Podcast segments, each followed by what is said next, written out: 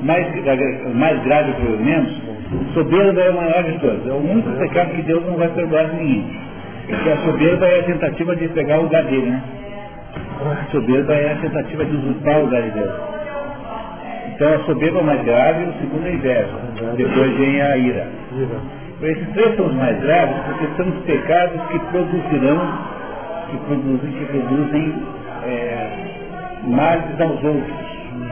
Aí tem um pecado intermediário, que é o, o pecado com patamar, que é o pecado da omissão, que no fundo é preguiça. Né? O nome técnico da preguiça é insídia. É, então é uma, na verdade é uma, é uma, é uma, uma é um pecado de omissão, de, de, não, de não fazer nada. E por último os três básicos são os pecados mais, digamos assim, que é o mais grave dos três, né? que é o, que é o quinto na, o sexto na sequência, que é a avareza, depois a gula e depois a luxúria. A luxúria é mais, o mais fraco desses. Mas é mais sério, né? Não, é que na verdade os, os pecados capitais são, são, são cabeças de, de pecados. Chama-se capital porque vem de caput. Caput significa cabeça. Então o pecado capital é um pecado que dá origem a uma família de outros pecados. Por isso que chama capital. Nesse sentido. Que são os sete pecados, digamos assim, líderes de chave, no campeonato. Cabeças de chave, assim, aí tem os, os outros times que estão embaixo ali. Tem jeito de? De colocar mais sete pecados? Em, em princípio sim, porque vocês, vocês compreendem uma coisa importante, né? O, o, toda religião, toda religião, ela, é, isso vale para o judaísmo, isso vale para o cristianismo, vale também para o islamismo, porque essas são as três religiões no sentido técnico palavra. Então toda religião, ela tem uma, uma base na revelação, então em determinados livros são revelações. Por exemplo, no, judaísmo é baseado no, no Torá. O Torá é o Pentateuco, são o, os cinco primeiros livros da Bíblia. Então, aí, mas só isso não basta. Então você tem que ter uma porção de comentaristas, uma porção de teólogos que vão fazendo junto. Né? Eu pego o, muçulmano. O muçulmano tem o Corão, mas o Corão depende da Suna. Suna o que, que é? São relatos de, da vida prática de Maomé que foram incorporados ao islamismo e mais os hadiths, que são, que são, digamos, parábolas que contam histórias em torno da, do, Corão. Então, toda religião, isso vale para as religiões, que são essencialmente essas três, né, do ponto de vista técnico, que seja religião. Eles são, são, são, são expressões que, que exigem é, a, a, a, revelação na base, no senso, mas precisam, tem, o pessoal está aí, aquela secretária, o Edson vai seguir, por favor tá? mas precisam de uma complementação de interpretação. Por exemplo, na, na Igreja Católica, imagine, faz dois mil anos que gente muito, muito, muito inteligente está criando uma, uma série de compreensões do, do, do, dos aspectos doutrinais do cristianismo. Então, é, é, o padre, no princípio, o Papa tem direito de aumentar esse conjunto doutrinal. Agora, o Papa não é doutor da igreja. Então a Igreja Católica tem uma regra que é assim, só, é, só tem a sua opinião considerada, independentemente de qualquer outra coisa, quem for doutor da Igreja. Como, por exemplo, Santa, Teresa, como, por exemplo, São Tomás, como São Jerônimo. Então, esses doutores da Igreja, que são, sei lá, alguma coisa como 100 pessoas, são 100 pessoas que, pela sua uh, dimensão pessoal, são considerados palpiteiros, é, assim, legítimos. Então, aquilo que São Tomás diz, você pode acreditar que tem cabimento. Olha, o Ratzinger, o Ratzinger não é doutor da igreja, é papa. É? Então, se um dia a igreja, ao analisar as coisas que ele diz, julgar que ele é, tem uma consistência extraordinária, ele pode ser transformado em doutor da igreja. É, mas é infalível, ele é infalível em determinados assuntos sobre certos aspectos. Por exemplo, se o Papa é, der para você um palpite sobre quem vai ganhar o campeonato italiano, esse palpite não é infalível. é que o Papa é infalível num certo sentido, tá? Ele não é, ele não é doutrinador, ele, ele, ele, ele, o que ele diz né, tem uma confiabilidade natural dentro de assuntos eh, litúrgicos, ele não é infalível em, assuntos doutrinais, isso não. Então é preciso tomar cuidado, hein, porque a infabilidade papal é limitada, ela não é ecumênica, ele não é. Por exemplo, quando o bispo fala para você, um bispo qualquer fala para você de algum assunto, se não for assunto é, religioso, ele tem nenhuma autoridade sobre, sobre aquele assunto. Então, quando os bispos ficam dando palpite sobre economia, sobre política, a, opinião deles não vale nada. Zero. O trabalho sempre é o tempo todo errado.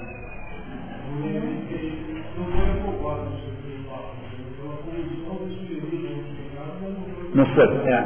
Pois é, para que possa ser.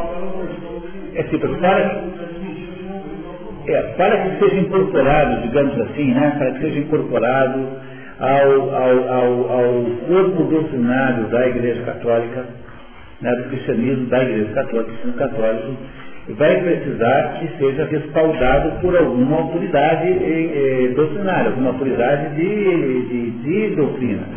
Que são, hoje não tem, não há nenhum doutor da igreja vivo.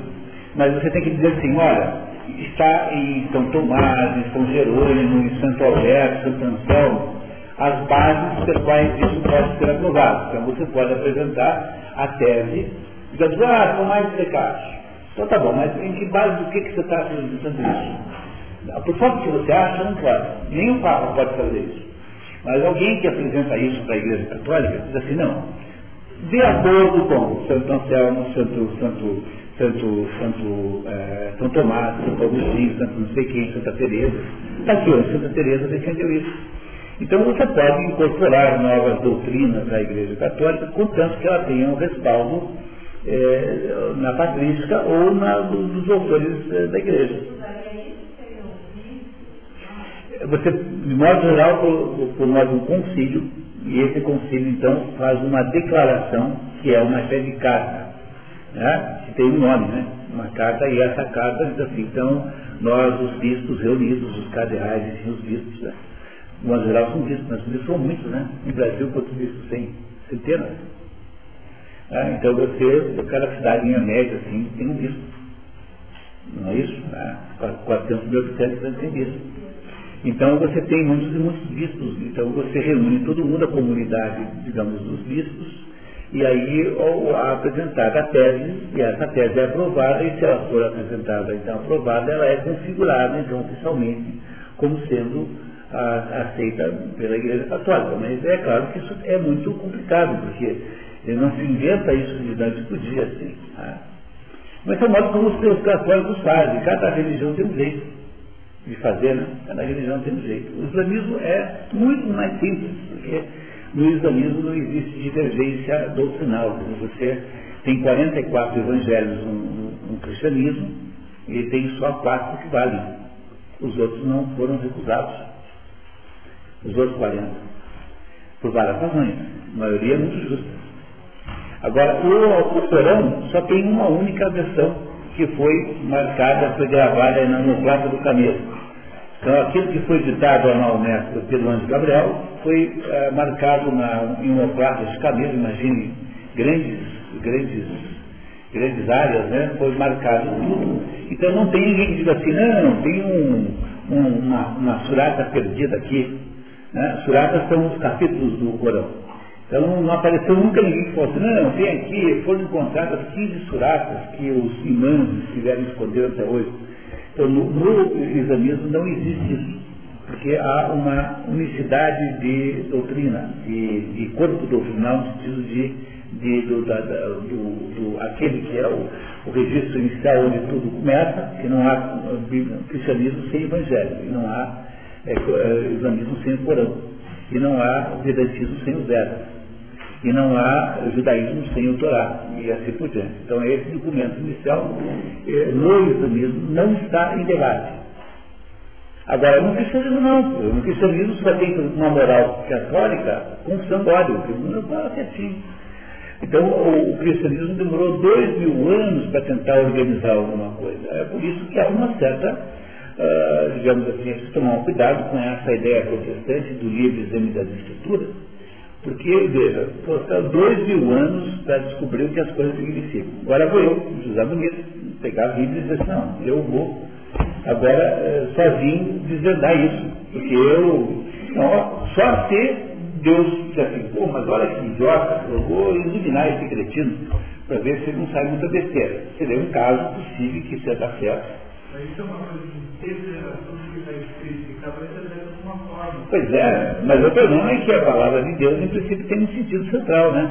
Dizer, o fato de que eu, cada um entende o que bem entende, eh, não significa que nós estejamos fazendo verdadeiro, seguindo o que está escrito ali, porque é preciso saber o que, que significa aquilo de verdade. É por isso que nas religiões é preciso que haja pessoas que estudam e que digam assim, olha pessoal, o sentido disso aqui é esse.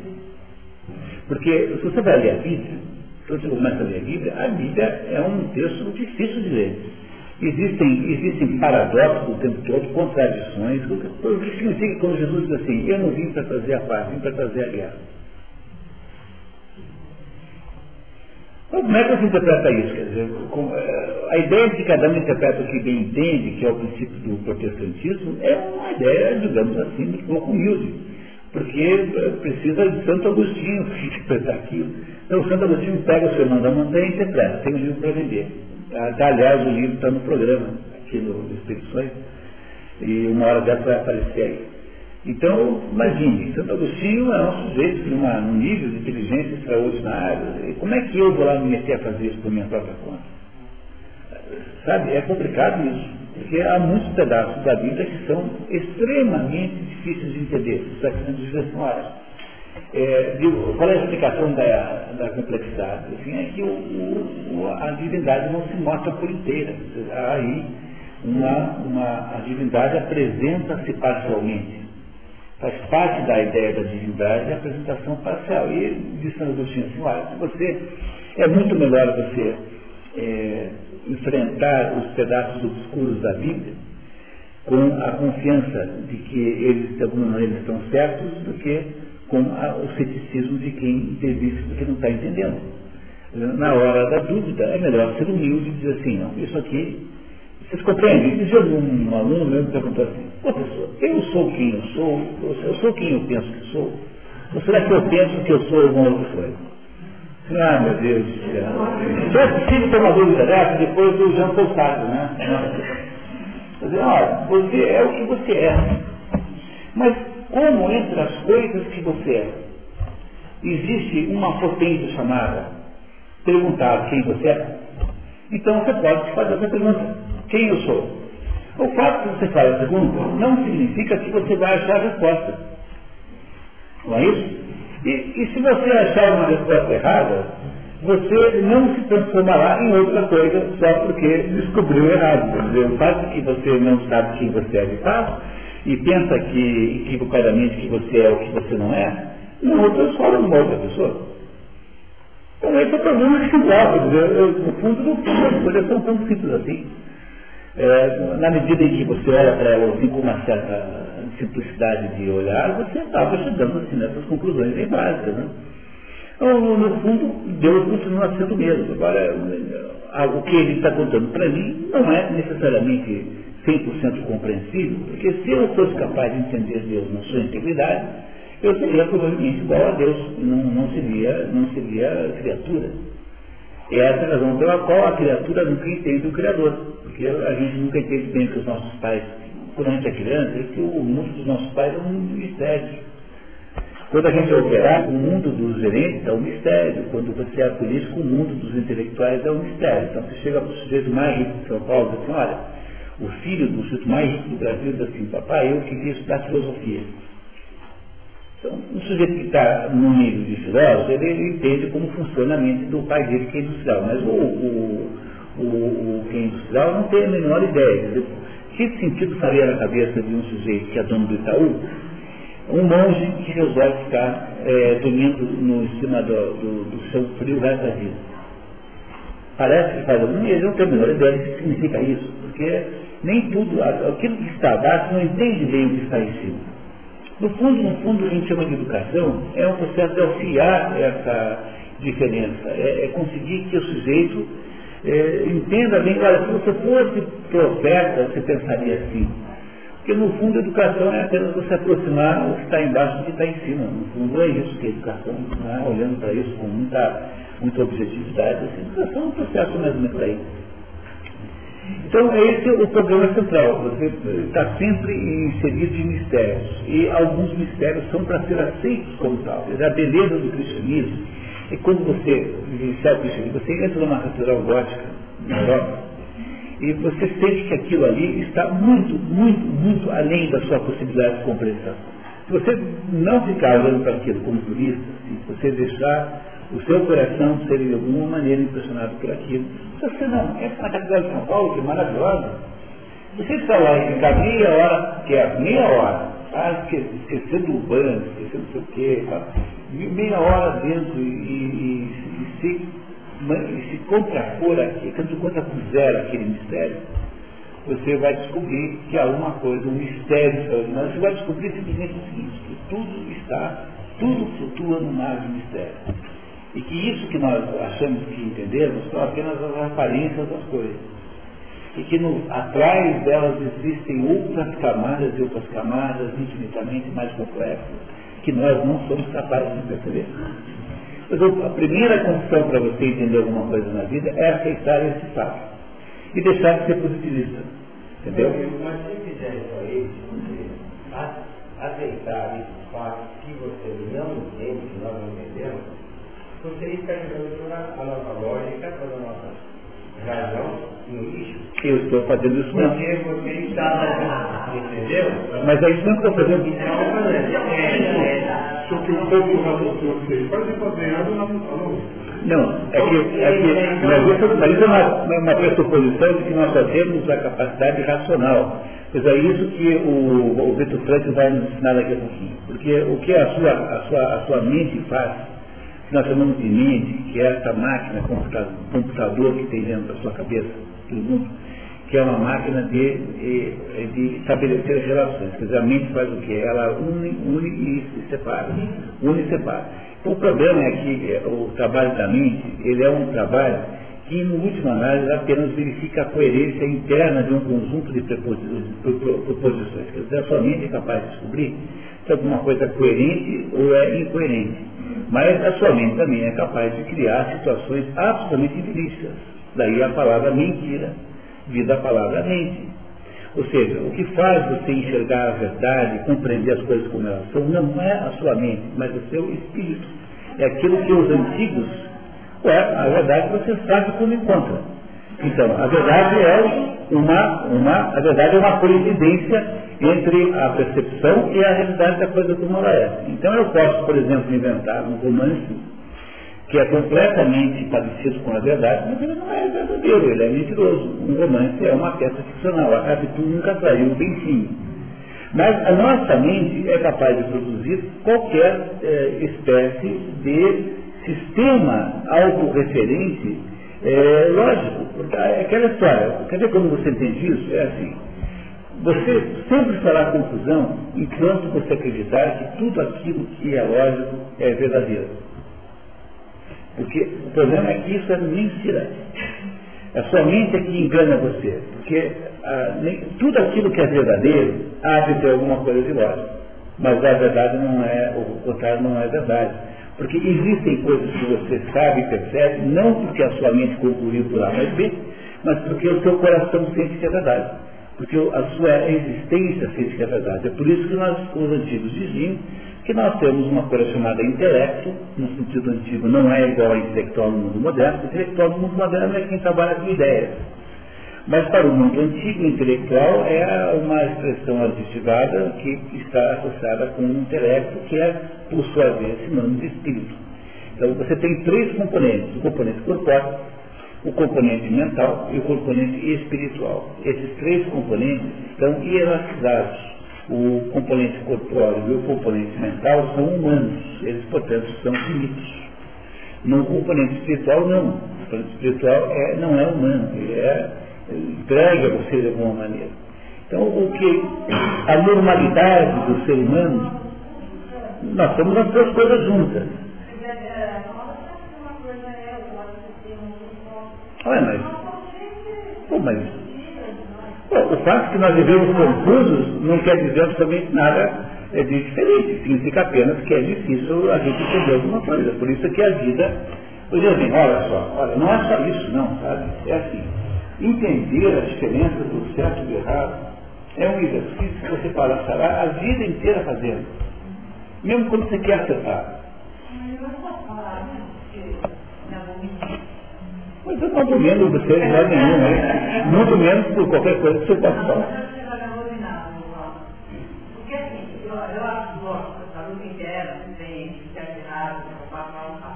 mas quando tem negócio que perfeitamente, que tem que assim, é isso, acaba a dúvida é total? Sabe, a gente se plantar um negocinho que desse volta pra gente, e eu certeza conversa e fala, é isso, é bom, acaba a logo, logo, vem outra dúvida. Isso até concordo com você, porque a parte do ser humano. Daí você ter ação interna antropóica, que é uma pirâmide do mesmo diferença, é uma coisa muito louca. Mas, é que, mas justamente é isso, quer dizer, o que acontece com o ser humano, é que a gente tem que sempre considerar é o seguinte, você, tudo aquilo que você conhece, que você, que você sabe, né, você sempre conhece em graus diferentes de certeza. Então há um grau inicial que é o grau da, da, da possibilidade. Você, por exemplo, tem certeza que existem discos voadores? Com homenzinhos verdes dentro? Você pode até desconfiar que existam. Tá? Um dia você pode ter visto uma luz estranha, pode até ser. Naquele dia que você bebeu demais, né? tá? mas enfim, até mesmo discordo, né? Você pode até desconfiar, mas você não tem a mesma certeza da existência dos discos que você tem de que você está nesse momento aqui falando comigo. Então, ah, com isso eu quero dizer que há graus diferentes de certeza. O primeiro grau de certeza, aquele mais baixo, é a da possibilidade. Algumas outras coisas existem num grau mais alto de certeza, que já é, que é chamado de probabilidade. Então, ou melhor, desculpe, de, de verossimilhança. O, o, o terceiro de baixo para cima é verossimilhança. Então, olha, parece tão verdadeiro isso, que é, deve ser verdade. Verossimilhante significa parecido com a verdade. Quando você dá um passo acima, você tem certeza é, maior, você está falando de é, probabilidade de certeza. E aí você já acha tão parecido com a verdade que é quase certo que seja. Olha, de modo geral, as conclusões científicas não conseguem ultrapassar esse patamar. Ah, não conseguem, esse patamar nunca é ultrapassado nas conclusões científicas. É essa razão pela qual eu sempre digo que não é para transformar ciência, usar a ciência como instrumento de legislação. Porque daí os sujeitos vêm e dizem que estavam enganados e você mandou gente para a cadeia, puniu gente por pretensas certezas científicas. E há um determinado grau de certeza que é total e completo. Esse você não tem a menor dúvida, como por exemplo, de que 2 mais 2 é igual a 4 uma certeza que você tem que estar aqui nesse momento falando comigo. Alguém não tem certeza que está aqui nesse momento falando comigo. Ah, então, é, é um grau de certeza é, completo. Só há certeza absoluta de assuntos metafísicos. Não temos nenhuma certeza possível sobre o mundo físico, porque o mundo físico é um mundo naturalmente flutuante. Ele é, ele é isso não sou eu que estou dizendo, essa é a ideia da, da flutuação quântica, né? E é o conjunto desde Aristóteles, que Aristóteles diz que o que nós temos no mundo são uma espécie de hábitos. O Rupert Sheldrake é um sujeito interessantíssimo, vale a pena ler. É um biólogo inglês que diz que a natureza não tem regras, não tem leis, tem hábitos. Quer dizer, as coisas são assim porque tem sido assim, mas pode mudar um pouquinho. Ou seja, há uma flutuação natural. E isso significa que se a certeza, veja tudo para vocês, se a certeza absoluta é só metafísica, ela só pode ser atingível de duas maneiras. Ou por intuição, ou por raciocínio filosófico. Quando você diz assim, que tudo, por exemplo, uma afirmação metafísica, só existe aquilo que tem potência de existir. Essa é uma afirmação tão certa quanto dizer 2 mais 2 é igual a 4. Porque 2 mais 2 é igual a 4, completamente certo, porque também é para Deus. Deus não pode revogar a ideia de que 2 mais 2 é igual a 4. Então, aí, claro, nível diferente de certeza. E a miséria humana é que você passa a vida nesse, nessa confusão. Porque você, no fundo, no fundo, por exemplo, gostaria de ter, sobre a própria existência de Deus, a certeza que você tem de que você está sentado aqui nesse momento comigo agora falando comigo.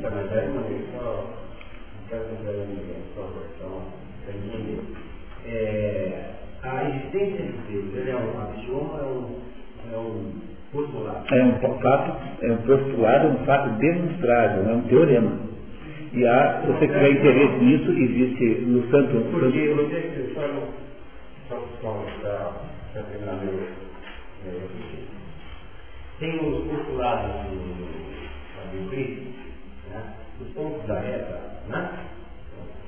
E você tem uma prova concreta, que é que postulação verdadeiro desse no prédio.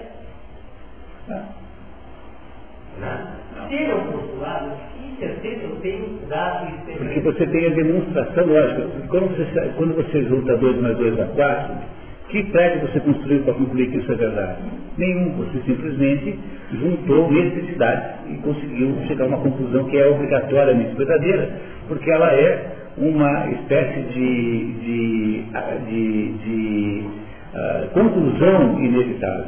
Pois, aí, porque veja pessoal, se a gente tem um pouco de cuidado aqui, na igreja católica, gente muito mais esperta que todos nós juntos aqui, passou 50, 60 anos tentando entender isso. Então, você quer entender esse assunto, então tem Santo Anselmo e Santo Tomás, os dois escreveram obras maravilhosas que explicam para você que a existência de Deus é obrigatória, não há para você, é logicamente obrigatória, não dá para você não ter Deus. Porque a existência de Deus não é objeto de fé. O que é objeto de fé é você acreditar em coisa que você não vê.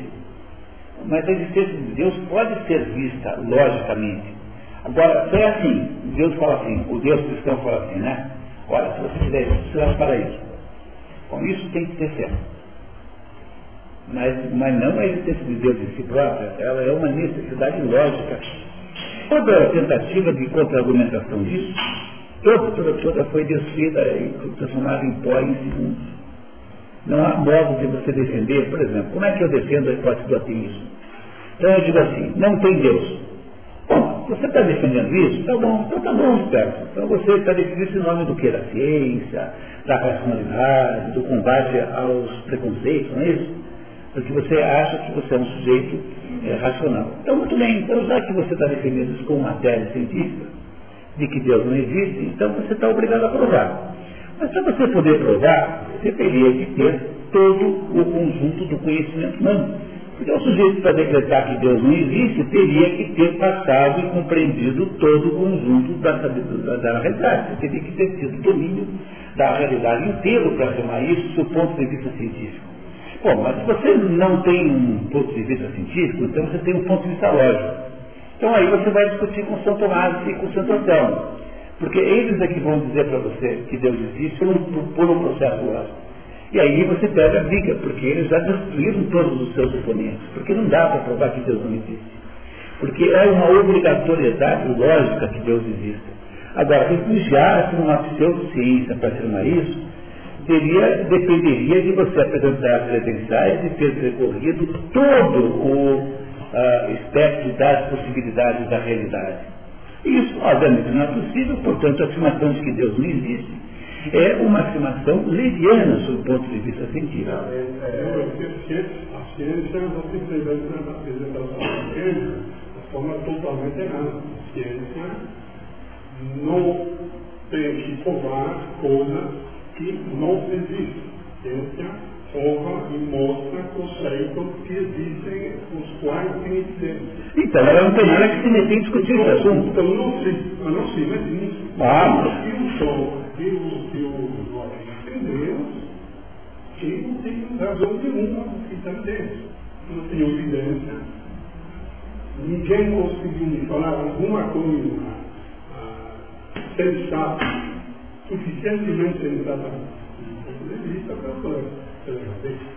então, então, o problema é que o ateísmo militante, esse do, do, do aí desse Dawkins, esse, o ateísmo do, é sempre um ateísmo cientificista dizendo que como eu não posso provar esse Deus, ele não existe. O que é uma coisa, uma coisa aberrante ao extremo, porque é a primeira vez na história que alguém que, que declara que Paris não existe porque esteve lá e viu.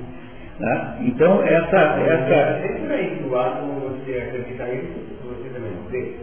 Pô, pois é, mas aí, aí, aí é quando a ciência está parecida. Não, mas não, meu, não, é, tem pessoas que não, ah, que não creem, né? E assim, são muitas, são poucas, porque às vezes os caras assim, comigo, eu estava com meu pai, acreditava com minha mãe, acreditava. Mas nunca me deram uma história, é isso? Uma base, então você é porque você é, você só que a, a maioria, que é a sua família acreditava como ele católico. Né? Porque você também não é errado. Ok? Faça uma investigação. Depois que você começa a pensar e a ler, porque eu acho que o mundo só evolui, só se transforma. E eu não sei ele de qualquer um. Quando a, a gente tem uma opinião e conversa com pessoas de opiniões diferentes, a gente tem que trocar para aprender a ver o que está errado não. A gente tem que pensar nisso em casa, né? Não, nada contra. Sim, concordo. É igual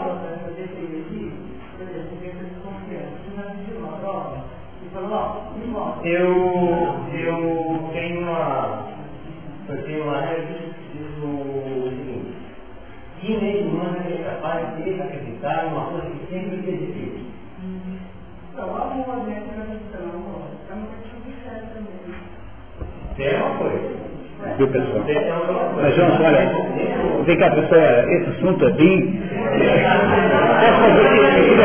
Eu queria, dizer o seguinte, que para quem tiver.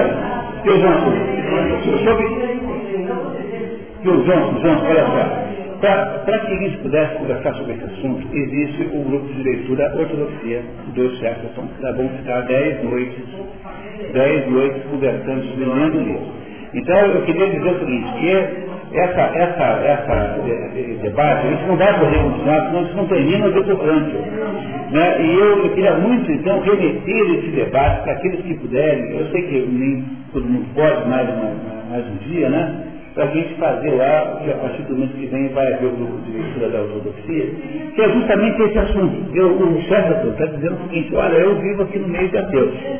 E eu, eu, queria muito entender isso, porque quanto mais eu tento ser ateu, mais eu caio na ortodoxia absoluta. O Chesterton é aquele sujeito assim, eu sou um sujeito muito inteligente, eu tento fazer todo tipo de heresia. Eu, eu passo o tempo o dia inteiro construindo as maiores heresias. E quanto mais eu construo heresias, mais eu caio na ortodoxia. Por isso é que ele chama, o livro chama-se ortodoxia. Então, olha, vamos nos divertir muito com esse tema lá. Então vamos retomar agora o livro que tal? Tá? Pois não. É. é Quinta-feira à noite, é, num lugar que a gente está aqui eh, combinando agora, está bem simpático. Bem bacana, é um lugar, é, não, não porque é um, é, uma, uma, é diferente o esquema, sabe? E a gente imagina aí que, que tem aí os 15 alunos. Né? Não, não, em São Paulo, né? Quinta-feira à noite, mas no, no Jardins. Tá? Jardim, é, tá, provavelmente, tá? Mas o, o que a gente vai fazer é o seguinte, a gente vai, é, vai anunciar isso direitinho. Nós vamos fazer dez quintas, 12 quintas-feiras, na mesma quinta-feira anterior ao curso, e dois dias, que seria assim, talvez na segunda-feira seguinte, a gente combinaria daí. Tá? Faria alguma coisa. Não por meio. Só que tem dois meses que vão ser duas vezes. E nós vamos ler isso, tá? O livro do Luxia do Chá. Eu, ainda eu preciso guardar um segredo por enquanto. Do mês que vem, na quinta-feira anterior a esse encontro aqui. Quer dizer, o dia, no dia 17, dia 15 de maio, tá, 7 horas, 7 às 10. 7 às 10 e meia. Tá? Horário normal. Tá, que bom, né? Vamos lá então, né? Continuamos na linha 17, né? É isso? Por favor. Enquanto a vantagem vai ser que nosso desafio, baseando plenamente com o valor unido, constantemente nos apoiamos um com o outro, erguendo e arrastando mutuamente. Nenhum de nós pronuncia uma palavra mais, mas saímos desse momento que cada um só pensa em você. Desde outra olha para o céu, os sonhos vai descendo as estrelas ou para aquela região horizonte que atua a alvorada publicada no, no grupo de. Núcleo é triste, né? Triste, sombrio. Mas agora meu espírito está tomado por aquela figura a qual me enxergaram como uma fantasia incrivelmente viva, que eu jamais cometera antes da vida normal. Converso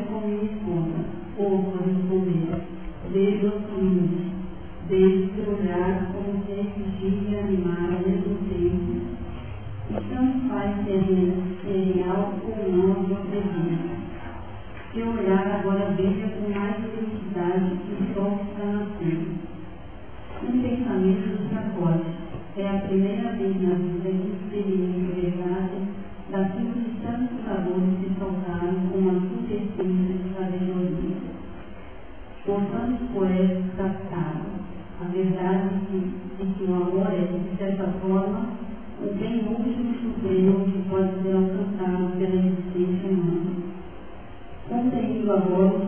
das coisas últimas extremas que podem ser expressas em pensamento, poesia e fé humana. A redenção pelo amor e pelo amor. Passo a compreender que a pessoa, mesmo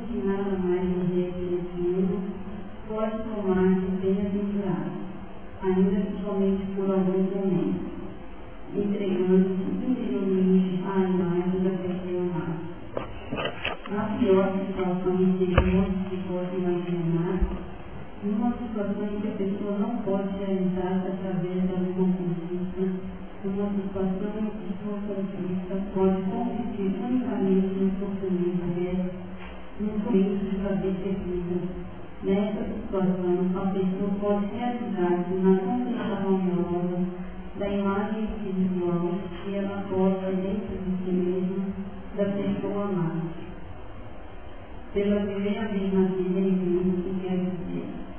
Os anjos são bem-aventurados na perpétua contemplação, em amor de uma glória infinita. A contemplação do homem é Deus. Essa é a única possibilidade de compreender uma aparência de Deus.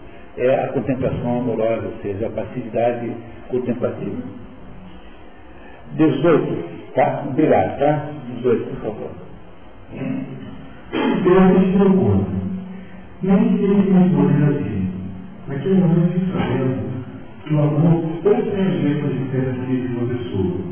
Ele a tal ponto a essência espiritual da pessoa amada, a seu ser assim, nas palavras filósofos, que sua presença e seu estar aqui comigo podem ser mais, podem ser reais sem sua essência física em si, e independentemente de seu estar com vida. Eu não sabia, nem poderia saber, se a pessoa mais estava viva. Durante todo o período da concentração, não podia receber nem ser retirado. Mas isso naquele momento era como não tinha importância. Aquele que vive na concentração e está disposto a voltar para seu interior, tem outro recurso a escapar do vazio, da isolação da pobreza espiritual do seu espiritual, o do passado.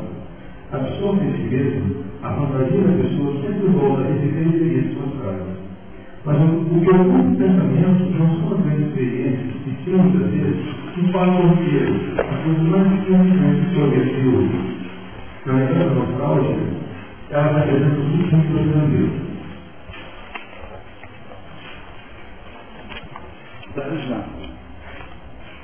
Isso de figurar, eu poderia dizer que o sofrimento do ser humano é como algo muito gasoso.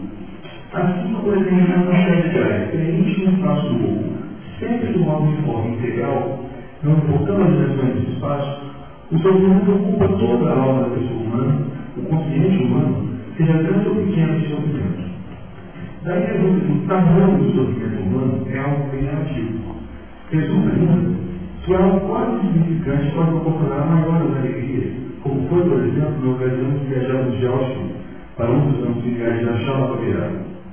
Tem muitos que transporte para o local, uma sociedade crescia e simplesmente se aproximava daquela ponte sobre o Danúbio, pela qual, se você viu com um ano de experiência em campo de computação, ele teria que passar assim, que passar assim que virar a carinha principal, caso se dirigisse ao local. que ainda não passou por algo diferente, só país que pudesse ver os prisioneiros do vagão dançar a alegria, ao perceber que o pessoal se dirigia apenas para a chave. É, tá tchau, é, que bom, pessoal aí. que não era o campo da morte, né? Era o campo da desgraça, que não era mais. Muito bem. Muito obrigado, tá? Obrigado por tudo grande seu destino quando ele desculpasse os mínimos fossem. Já ficavam inconscientes quando a noite podiam tratar as coisas no corpo, antes de nos deitar. Em si não era um resto agradável, porque era preciso despejo do balcão para que nunca aquecido. Em cujo interior, muitas vezes, pendiam do teto calastices de gelo. Mas lutávamos por satisfeitos quando, em tal hora, não havia hora na época que causasse blackout e nos impedisse de completar a operação catapiosa, o que significava metade da noite sem conseguir dormir. É claro que todas essas miseráveis alegrias do campo de consideração representavam, por excelência, uma felicidade no sentido negativo de Schopenhauer, ou seja, uma invenção sofrimento. E mesmo essa, conforme mostramos acima, É, é uma felicidade por ausência do sofrimento, não por ser uma felicidade em si própria, né? Felicidade, portanto, do sinal trocado. É isso, então, é, é um gostoso de felicidade. Né? É isso que Schopenhauer, que é um pessimista, acha da vida humana. A vida humana é isso. Que é uma belíssima porcaria, insuportável porcaria, e que a gente só fica feliz quando um novo, quando pensa que ele descobriu uma ideia nova, que com todas as felicidades precárias por, por, por sair um pouquinho do estado de sofrimento. Mas a ideia de Schopenhauer é e que quem deprimido não é fazer Schopenhauer, porque não é, uma, não é um filósofo adequado para os tipos mais deprimidos assim. É o pessimismo absoluto sobre a existência humana. Tá? Então é isso que ele está querendo dizer aqui. É, é quando param de pisar no sofá, entendeu? Então aquilo é a felicidade do, do, do bode indiano, né? Aquela história do bode indiano. Tá? Bem. Inesperadamente, o chefe precipitou-se para dentro do balcão e entrou comigo para que me apresentasse voluntariamente para serviço médico em outro setor, auditivo e matemático. Contrariando os insistentes conselhos dos meus amigos, desfrente do comportamento calculista de quase todos os outros colegas de profissão não engajados, imediatamente. Eu sabia que no comando de trabalho eu me acabaria dentro de pouquíssimo tempo. Já que ia morrer, então queria que minha morte tivesse sentido. Alguma espécie de ajuda meus companheiros enfermos. Na qualidade de médico, sem dúvida, me parecia ter mais sentido que morrer como trabalhador da ação ineficiente que eu era então. Isso foi para mim cálculo muito simples e de modo muito supersticioso. Falando nisso, a grande desvalorização feminina, com poucas exceções, tudo aquilo que nada tem a ver diretamente com a preservação da vida da própria pessoa, bem como daquela que em seu ritmo não basta. A própria pessoa, entretanto, não escapa dessa desvalorização. Até ela é incluída no turbilhão espiritual que parece arrastar todos os valores para um abismo de ambiguidade. Sob a pressão de um ambiente que há muito de dar o melhor valor à vida humana ou à dignidade das pessoas, mas que faz de pessoas objetos destituídos de vontade, perto de uma política de determinação que é aliada apenas para a exploração dos últimos restos de capacidade física e trabalho, exposto a essa sugestão generalizada. O próprio eu não pode mesmo acabar visualizado. A pessoa que estiver no campo de concentração e não investigar essa sugestão com impulso útil do sentimento de valor próprio, acaba perdendo a sensação de ser ainda um sujeito, ou sequer um ente pessoal dotado de liberdade interior e valor pessoal ela experimenta a si mesma somente como partícula de uma massa enorme. E sua existência se resume de existência no região. Muito obrigado. Por gentileza. Até aqui escrevemos a apatia, a dessensibilização do íntimo e toma conta do prisioneiro durante sua estada no campo de concentração, fazendo sua vida psíquica baixar, de modo geral, a um nível mais primitivo, tornando objeto de destino o arbítrio dos guardas, destituído de vontade, tanto que ele acaba cheio de medo de tomar nas mãos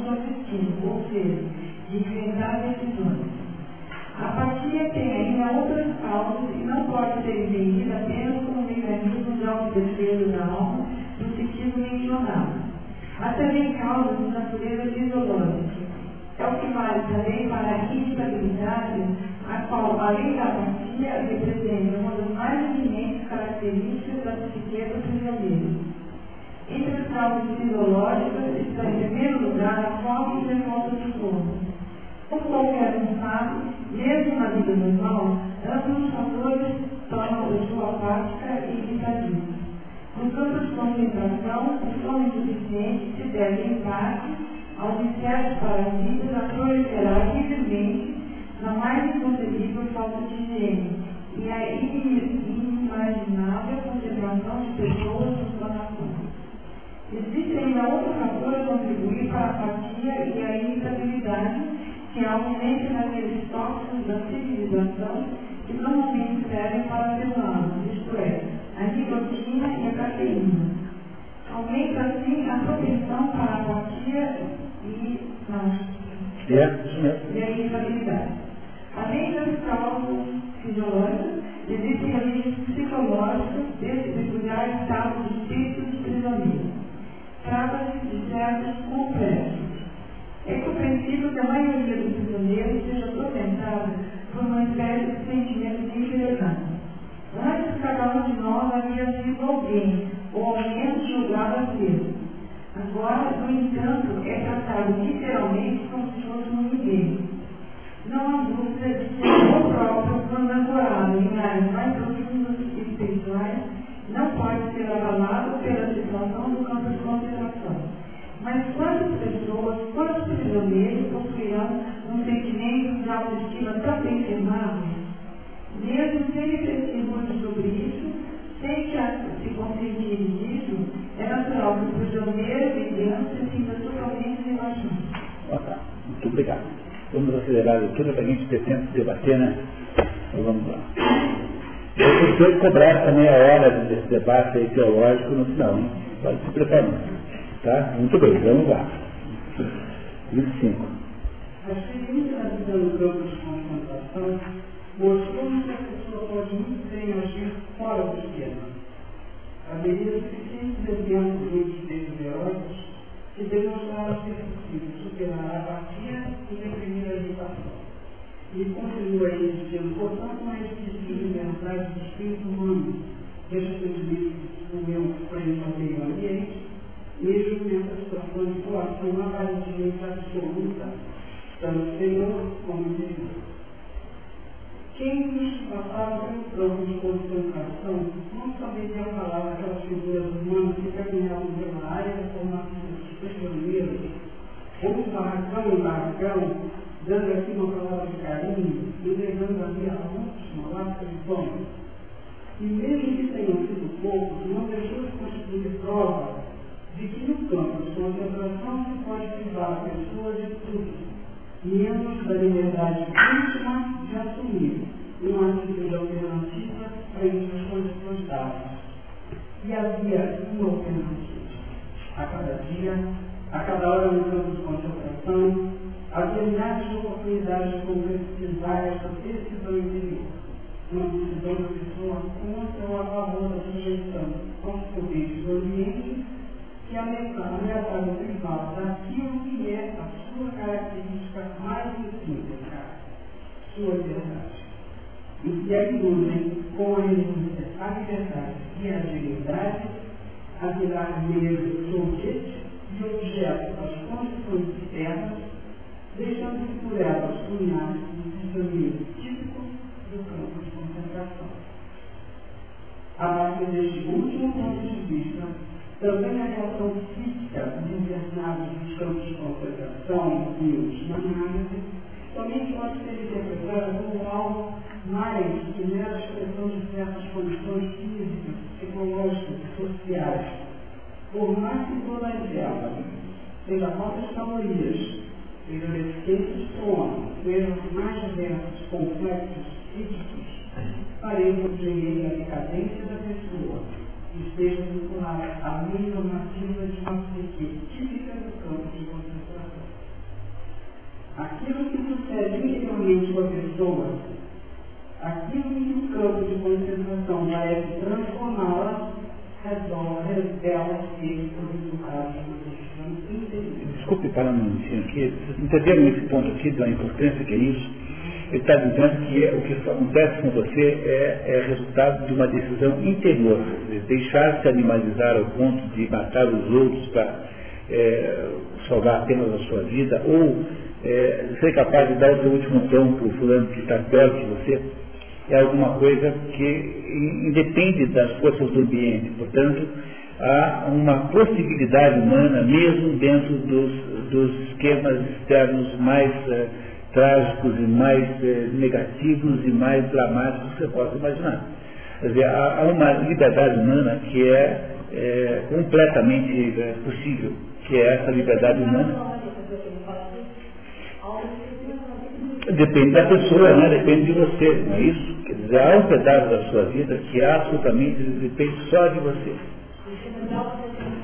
É, e, no fundo, e esse, esse, esse aspecto é essencialmente um aspecto de natureza espiritual. Mas ele vai nos contar em seguida, tá? Continuamos, por gentileza.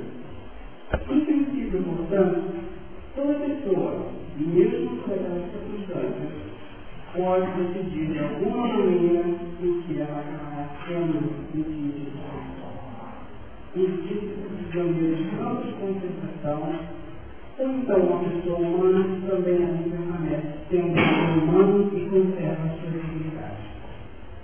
Dostoiévski afirmou verdadeiro.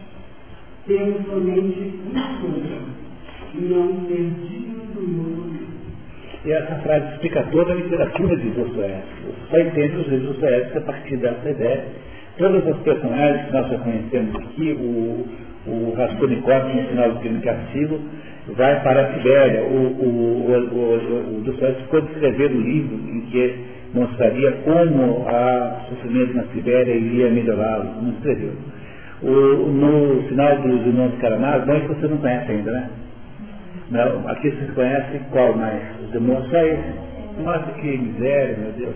É por isso que eu acho, né? Quanto é que vai vir então esse ano? Vamos ter cinco encontros aqui, especialmente para o Suécia, feitos pelo Ipujo Capone e por mim. Nós vamos eh, dividir os livros entre nós e vamos fazer cinco encontros especialmente para explicar ah, os livros do Dostoiévski. Então, isso em data ainda a ser anunciada, né? A partir de agora vamos ter cinco encontros aqui na Era das Ações, metade com o Ipujuca, metade não porque já são, são, são cinco, mas três com o Ipujuca, três comigo, dois com o Ipujuca, ao contrário, a gente vai aí decidir para decidir, para olhar essas, esses, esses aspectos que são maravilhosos. E que a chave do, interpretativa do autor é essa frase aqui que o Vitor Franco está nos lembrando aqui.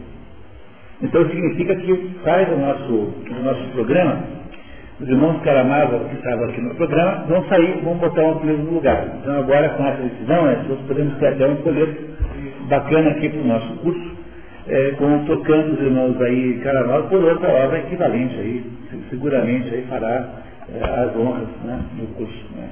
Muito bem. Continuamos. Essas palavras ficaram passando muitas vezes pela da gente, ficava sentindo as pessoas que comportamento do campo de concentração, tudo testemunho mostra o testemunho essa verdade interior a qual não Sem dúvida, elas poderiam dizer que foram dignas dos seus tormentos. Elas provaram que, inerente ao sofrimento, há uma conquista que é uma conquista interior. A liberdade espiritual do humano, a qual não se pode tirar crianças, até o último suspiro, configuraram sua vida de modo que tenha sentido. Pois não somente uma vida ativa tem sentido, em dando à pessoa a oportunidade de concretizar valores de forma criativa.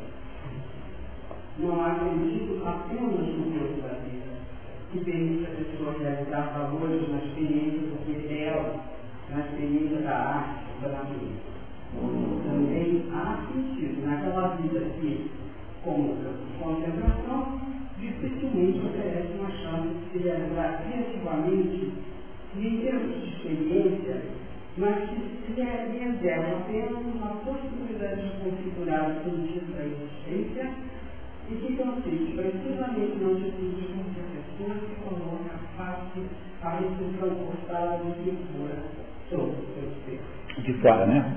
Forçada de fora. É. Porque não é para você inventar uma situação como essa. É quando eu fazer isso com você, que não temos mais campos de concentração, você pode ter um acidente muito grave, então ter que gastar sua resto da sua vida para atender uma pessoa doente na sua família, enfim, é tantas situações, né? A gente nem sabe. Há recursos são privados de realizar algo criativos, mas não se sentir apenas na realização de valores de criação e de experiência. Se é que a vida tem sentido, também o sofrimento necessariamente será. Afinal de contas, o sofrimento faz parte da vida, de alguma forma, do mesmo modo que distingue a morte. A questão e morte fazem parte da existência como um todo. A maioria sempre fala a questão. Será que vamos sobreviver ao campo de concentração? Pois caso contrário, todo esse sofrimento não tem sentido. Em contraste, a pergunta que me afligia era outra. Será que tem sentido todo esse sofrimento? Essa é nossa pessoal. Pois caso contrário, afinal de contas, não faz sentido sobreviver ao campo de concentração.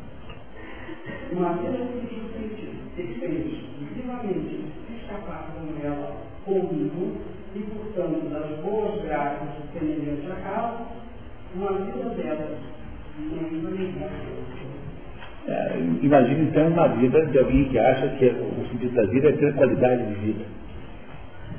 Que é como a pessoa né, julga, né?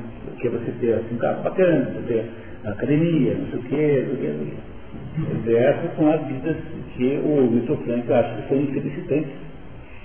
É, então, no fundo, no fundo, para você compreender o que ele está dizendo, tem que imaginar que felicidade nessa vida é sempre efeito colateral de alguma outra coisa. E que felicidade não é um objetivo direto da vida. Então, ele, uma parte da terapia do Vitor Frank é assim. Quando chega lá um sujeito com impotência. Então, ele diz sabe por que você está impotente? Porque você, ou, por exemplo, ejaculação precoce. Porque você fica preocupado só com isso, então é por isso que está. Então faça o seguinte, é, faça todo o possível para ter ejaculação precoce, que aí você vai descobrir que dá o contrário, a mesma coisa com insônia. Você está com insônia, então em vez de ficar tentando dormir, tenta ficar acordado o máximo que você puder. Né? Isso é uma metodologia da terapia do Victor Frankl. Quer dizer, você tentar desviar o foco da atenção para obter o resultado que você quer. Então a felicidade é mais ou menos assim também. A felicidade é uma espécie de efeito colateral. Se você opõe, se você põe a felicidade como objeto da vida, você vai acabar reduzindo-a a coisas, a sensações, a momentos assim felizes. Quando na verdade uma vida verdadeira pode ser feliz até mesmo nas maiores adversidades de todo tipo, que é o que ele comprovou no campo de concentração. Mas vamos deixar ele falar mais um pouquinho e já volta a essa análise. 26, né? Por favor. Da maneira com que uma pessoa assume seu destino inevitável, assumindo com esse destino todo o sofrimento que se impõe, revela-se, mesmo nas mais difíceis situações, mesmo no último minuto de sua vida, uma abundância de possibilidades de dar sentido à existência. A pessoa pode permanecer corajosa e valorosa, digna e desinteressada, ou, na luta levada ao extremo pela autopreservação, pode esquecer sua humanidade e acabar tornando-se por completo aquele não legado, conforme sugeriu a psicologia dos prisioneiros do campo de concentração.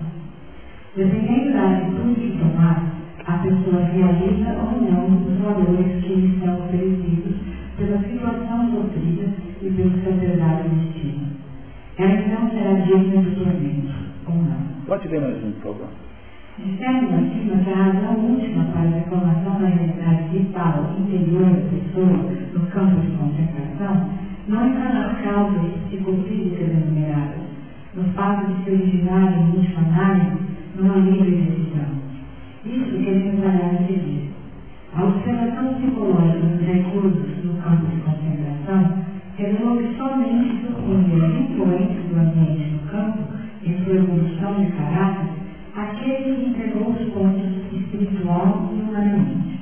mas somente entregar os pontos aquele que não tinha mais em que se segurar interiormente, em que deveria e poderia consistir esse apoio interior em essa nossa questão.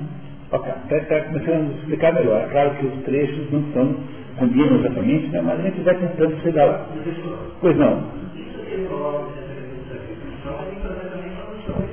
É, pois é, o cristianismo é justamente isso, porque o, é o exemplo de Jesus Cristo.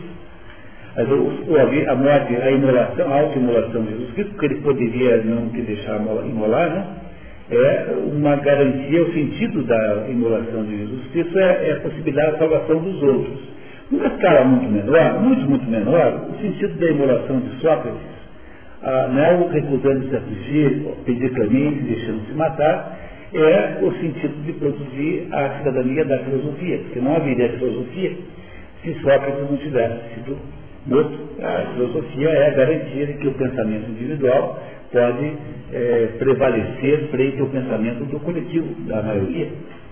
Então a vida humana é feita na base disso. Há um, um, um sociólogo francês que mora nos Estados Unidos, chamado René Girard, que estabeleceu uma, uma teoria, toda ela do sacrifício, a ideia de que a humanidade só progride porque algumas pessoas são transformadas em bodes expiatórios. Então você escolhe sempre alguém mais, que é o, né, o, o, a imagem do cordeiro, a perfeita, porque o cordeiro que é? É um animal manso, inofensivo, né, na defensiva, né, escolhe sempre, engraçado, e os, os sacerdotes que escolhem os cordeiros sacrificiais, sempre escolhem o animal mais antropo, antropoforme, assim, que tenha mais aparência humana. Escolhe um animal e escolhe o ser humano mais parecido com o cordeiro também.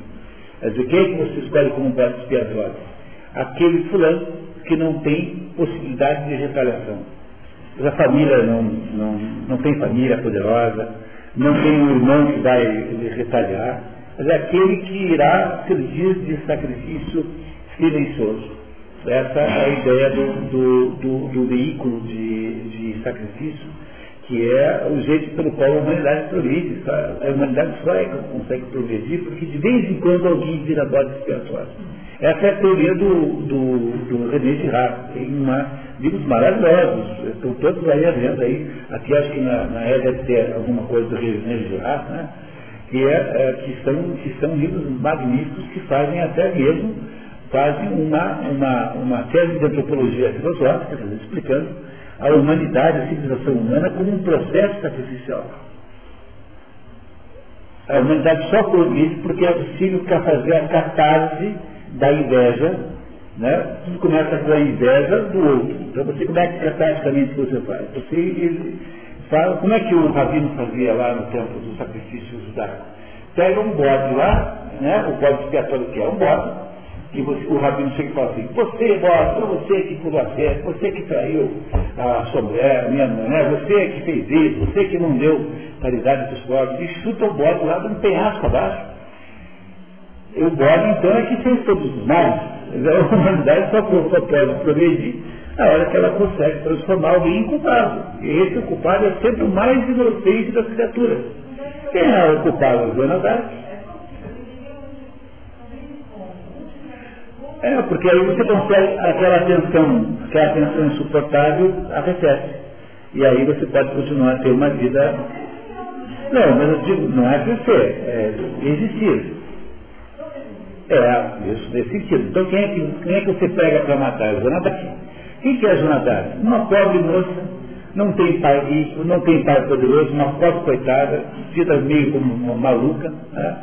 Então vocês entendem a Joana Dark vendo um filme do Roberto Gerson, chamado Joana Dark, que é um filme maravilhoso, um filme preto e branco, mar maravilhoso, é, aí, da década de 50. O Edson que é especialista em Roberto Gerson. Década de 50, nem imagino. 60? É, Isso. É um filme maravilhoso, tem nas locadoras essa assim que tem filmes todos. E, e, e, conta como é que ela se sacrifica e viabiliza a possibilidade dos outros verem nela, vingarem-se nela pelos seus próprios pecados. Né? O, o, o, objeto do sacrifício sempre é o, a mais inocente, frágil e, e indefesa das criaturas. Por isso é que é um cordeiro. E por isso que Jesus é Cordeiro de Deus. A ideia de ligar Jesus à ideia do Cordeiro é essa ideia. Quando a pessoa sacrificial é uma pessoa, eu consigo entender isso. Você consegue vir para as outras. Mas eu não consigo entender Jesus na luta. Aqui no meio do mar aliviado, continua mole. Porque, porque é simbólico, né? É simbólico. Então, em vez de pegar alguém, você pega. Não, é que quando, quando Jacó, quando Abra- Abraão vai matar o filho, Isaac, né? então aparece Deus e fala assim, não, é, é só um teste. Então pega aqui e mata um cordeiro. Né? E aí então não mata o filho. Quando a Efigênia vai ser morta pelo seu pai, pelo Agamemnon, na, né, naquele episódio anterior à guerra de Troia, eh, ela também, na hora H, a Diana, que havia sido a deusa ofendida com a morte da sua corça por Agamemnon, que havia então exigido a morte da filha, então a, a Diana aparece e diz assim, não, eu, essa menina não vai morrer, põe aqui no lugar de um outro animal. Então o animal passa a ser um símbolo é, que representa, né? símbolo daquilo que está no lugar da outra coisa. Né? Mas seria muito pior se fosse a pessoa real.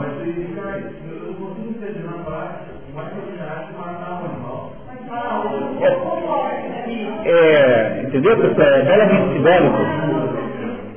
É simbólico. É, quando você come, quando você come determinado animal em circunstância, também tem um aspecto simbólico. Olha, pessoal, cuidado com isso, hein? Esse é um assunto imenso, a gente vai o resto da noite aqui. Mas o, a gente só consegue fazer nessa vida, o ser humano só consegue se relacionar com o real por meio de simbologia. Então, tudo que você faz em volta de você tem algum conteúdo simbólico.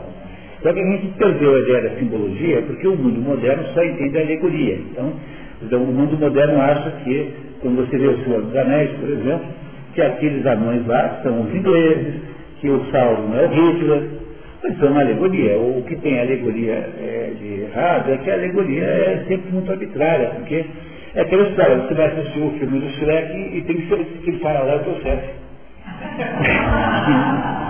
Entendeu? Quer dizer, a alegoria permite qualquer espécie de interpretação, mas a simbologia não, porque a simbologia é prisioneira de características que estão no símbolo, que necessariamente, concretamente, realmente transportam aquele símbolo para outra coisa. Então o problema é que nós perdemos totalmente a capacidade de pensamento simbólico, então não entendemos mais nada do que acontece em volta de nós. E esse é o problema. Por isso, olha, eu recomendo muitíssimo a leitura do livro do Mário Ferreira dos Santos, Tratado de Simbólica, editado aqui pela casa, né, que, tem, ah, que tem, que é o melhor livro. Eu diria assim, é um livro que vai dar um pouquinho de trabalho, porque o Mário Ferreira era um sujeito muito culpado, então ele, os livros eh, eram assim, às vezes, assim, com. Ele, ele se, eh, não se dava o trabalho de explicar muito detalhe, mas é um livro que você vai lendo, lendo assim, entendendo, e é um livro extraordinário sobre simbologia. A simbologia é toda a vida humana. Nós não somos incapazes de entender qualquer coisa que seja, mesmo a mais complexa ideia científica, que não seja por meio de alguma simbologia. Nós não entendemos nada a não ser símbolos.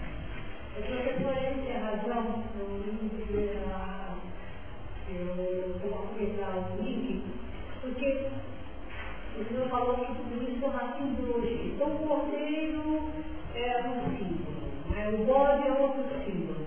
Só que tem pessoas que não entendem esse símbolo e fazem um negócio real mesmo. Vai lá e começa o sacrifício em cima do bode mesmo, em cima do cordeiro mesmo, em cima de crianças mesmo, porque interpretação da Mas, mas, mas, mas veja só, mas mesmo que você faça o sacrifício, né?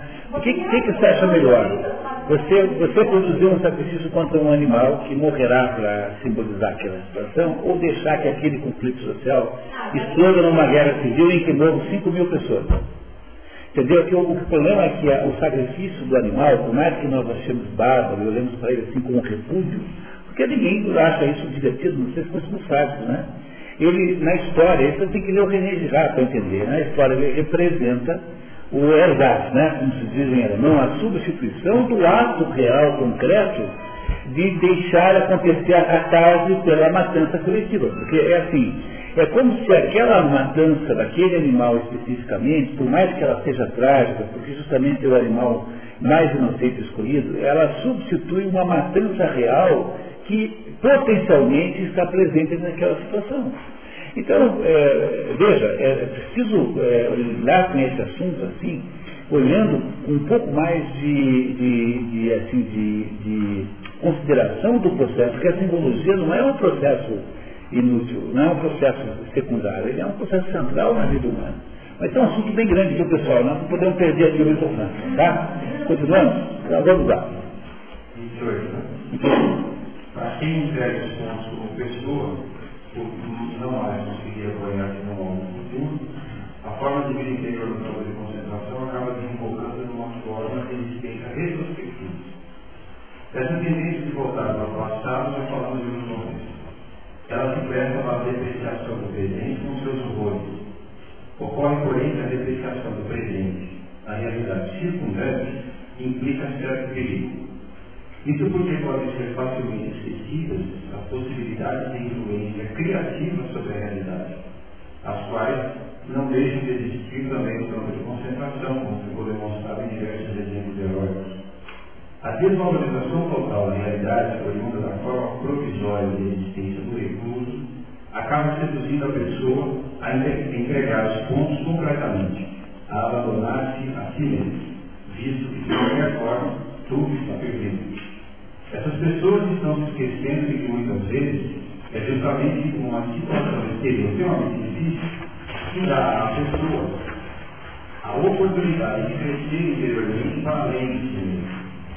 Em vez de transformar as dificuldades externas da vida no grupo de concentração numa prova de sua força interna, elas não levam a sério a sua existência atual e depreciam-na para algo sem real valor. Preferem deixar-se essa realidade ocupando-se apenas com a vida passada. Não sou capaz de aproveitar aquele momento, né? espiritualmente, é isso que ele está dizendo. Né? É. Pois não, tanto. É.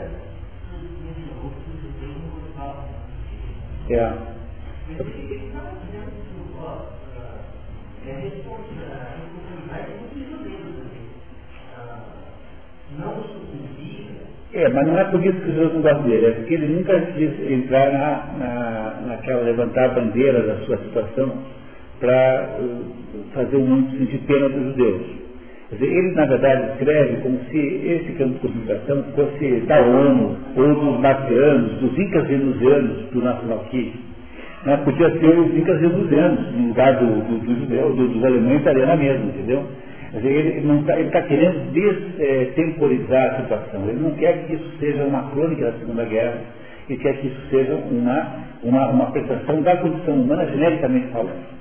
É, é como diz o Pierre Teller, né? o sujeito que escreve, que é poeta, a única coisa que não deve se preocupar é ter muitos leitores no seu tempo. É muito melhor ter poucos leitores em todos os tempos do que ter muitos leitores no seu tempo só. Né? Essa mesma história. Então o que ele quer fazer é tornar essa ideia, tirar essa ideia do contexto da Segunda Guerra Mundial, desgermanizar e desjudaizar o assunto. Ele nunca fala em judeu, nunca fala em alemão. É, sim, então, porque no fundo, no fundo, é uma questão humana que está aqui, está preocupado com a questão humana do prisioneiro.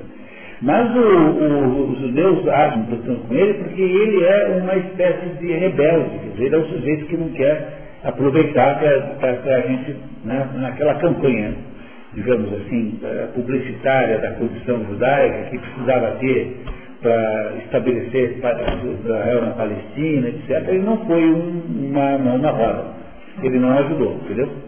Tá? É esse, essa a ideia.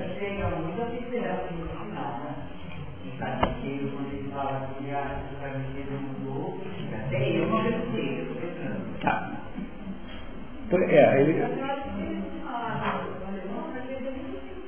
Que vai sempre propaganda, entendeu? É isso que ele faz.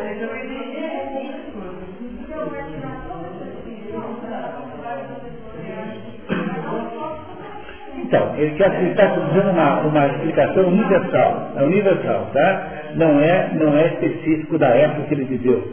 É, é uma, uma, uma, uma, uma conclusão universal sobre a história da, do, do ser humano.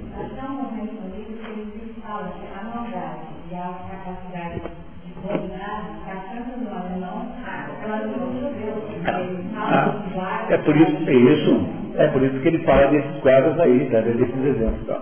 Ele não está querendo relativizar nada, ele está querendo apenas transformar esse assunto num assunto genérico.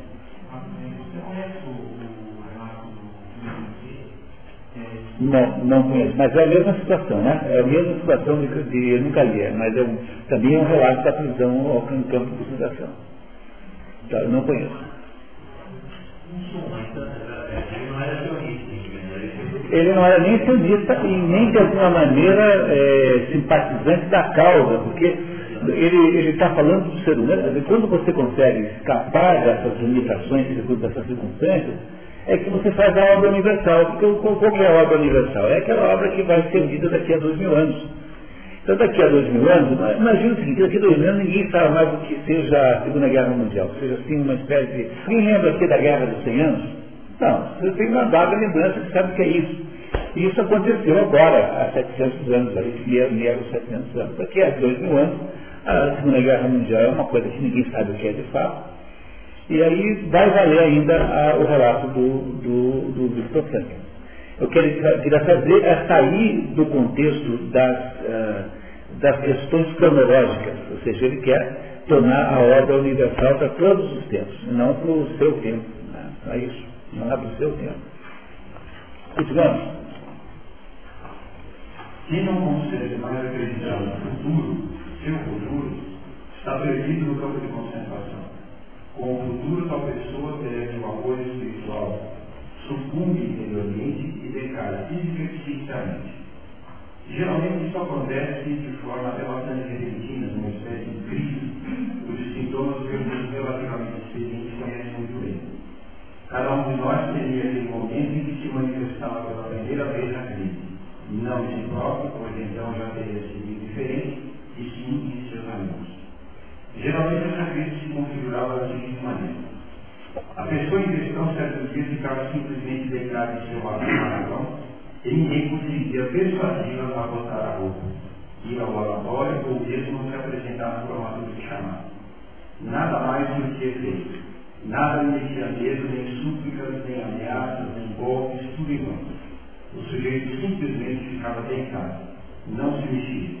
E quando uma doença provocava essa crise, a pessoa se negava, inclusive, a ser transportada para o ambulatório ou tomar qualquer medida em prol de si mesma. Ela entrega os pontos. Fica deitada até nas próprias fezes de urina, pois nada mais lhe interessa. Ok, muito obrigado. 30, por favor.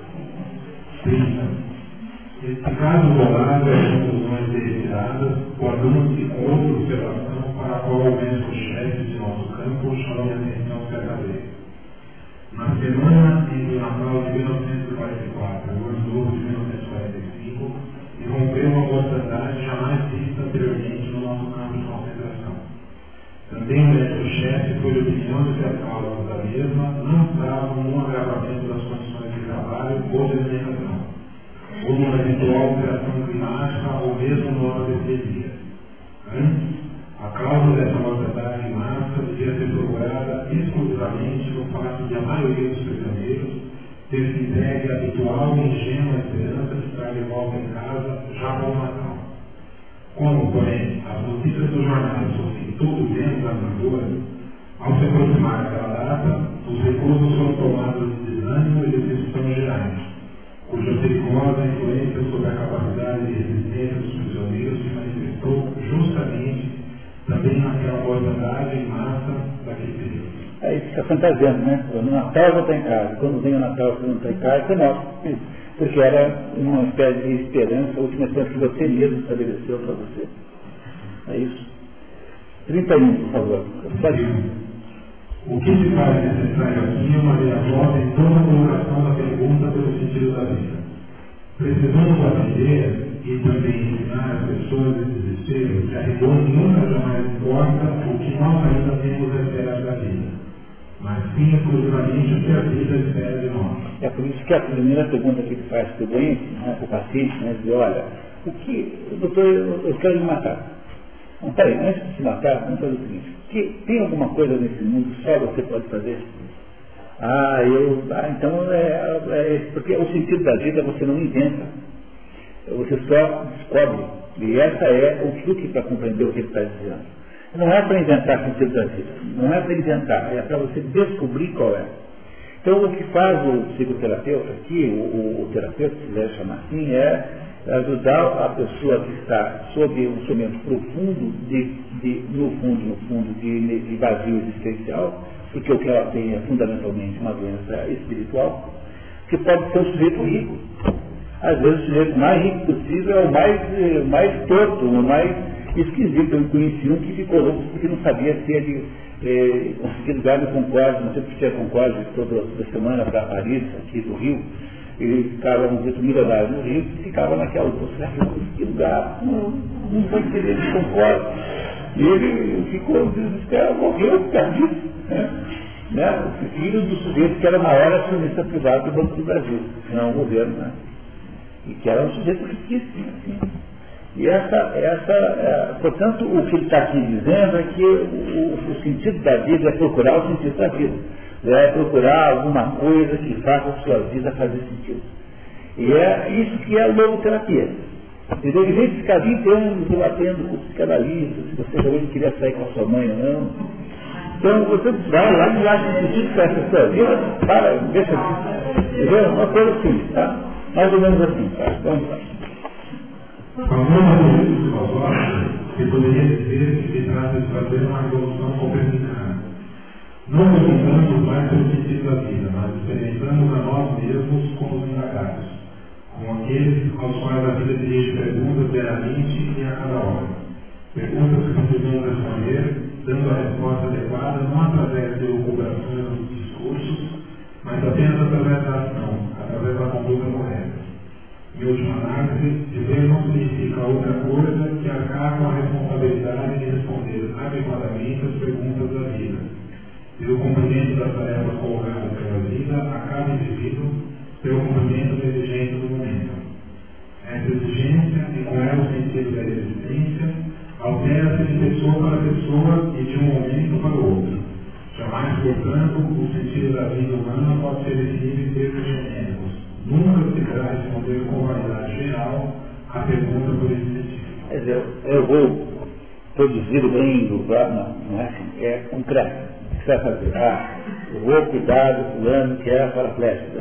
Quer dizer, esses discursos humanistas não funcionam nada. Então, o, maior, o sujeito mais, de todos os sujeitos que você vai encontrar na vida, o mais perigoso é o humanista sujeito que declara que ama a humanidade. E na medida em que ele ama a humanidade, ele ama a humanidade apenas de modo genérico e abstrato, e ele dá um pontapé naquele primeiro ponto que aparece ali dali a cinco minutos. Porque o problema não é uma humanidade, é uma pessoa concreta e real. A mesma coisa acontece com a educação. Toda vez que você achar que educação é para incluir, é para o progresso social, pronto, você já não está mais falando de educação, está falando de ensino, que é uma ideia de mentira coletiva que é essa coisa que tem no Brasil. A educação real é assim, tem um Joãozinho que tem janela no olho assim, e que esse que tenho que fazer é ensinar a falar inglês. Entendeu? É aquele João completo ali, aquele pequenininho ali. Então é essa coisa toda. Então você não deve procurar sentido genérico, mas tem que ter alguma coisa real e concreta que você possa fazer como ação. E aqui diz um certo judaísmo, né? Porque as, as três religiões abraâmicas se caracterizam pelo seguinte, o, o, juda, o, judaísmo é a religião da ação, o cristianismo do amor e o islamismo do intelecto, no sentido do conhecimento, por isso daí o sufismo, né, que é tão poderoso assim no islamismo. Nessa abordagem aqui, há a revelação de uma certa de um certo componente judaico, que na verdade a ação, o amor e o, o intelecto são as três grandes funções humanas, portanto, aí uma maravilhosa complementação, né?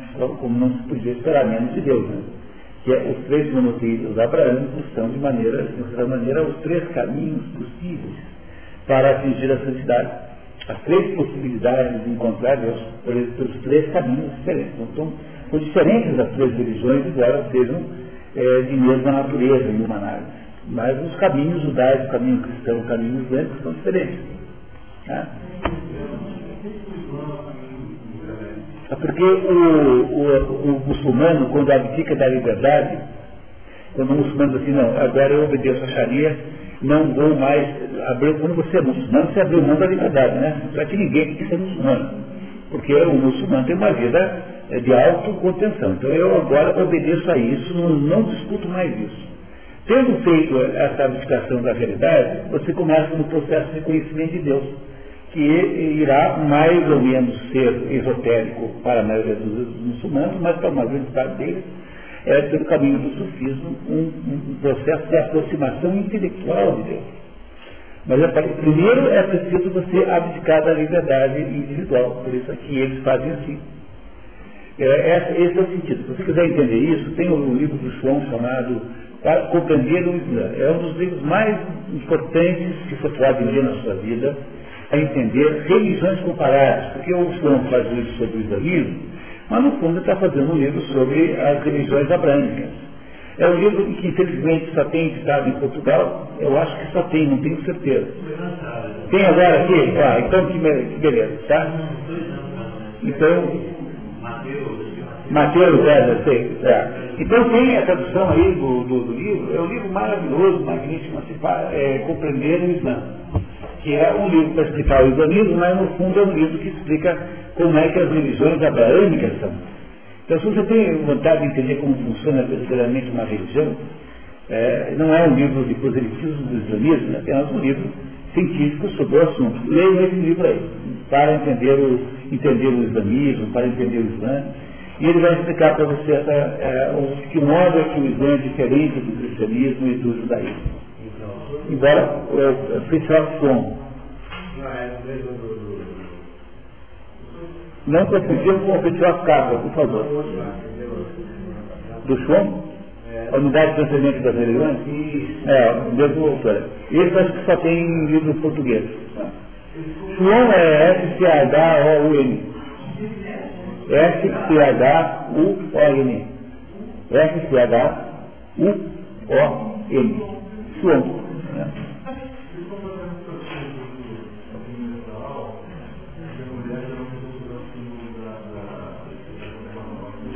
É. Isso.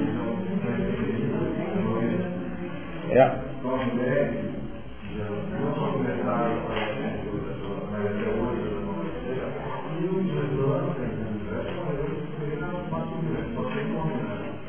Mas isso aqui, essa é a impressão que nós temos, porque a gente vê o Islã muito do ponto de vista da sua manifestação, digamos assim, mais folclórica, né? Quer dizer, ele tem que tomar cuidado com isso.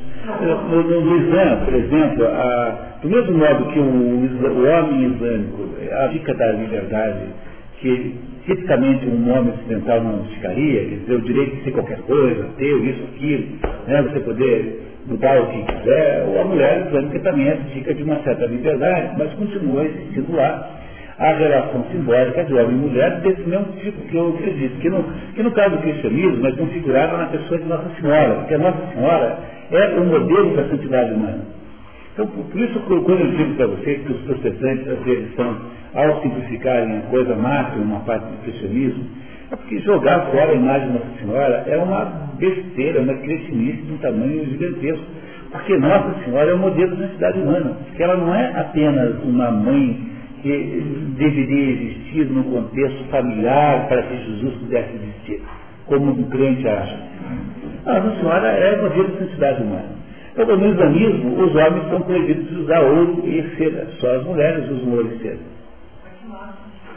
Né? O homem é proibido no islamismo de usar e seda. Então, é é preciso compreender que a mulher representa nas três religiões, nas três religiões, o aspecto passivo sagrado da, da humanidade. É como se houvesse a vida humana sendo uma vida dual, sendo uma vida que se opera dentro do cosmos.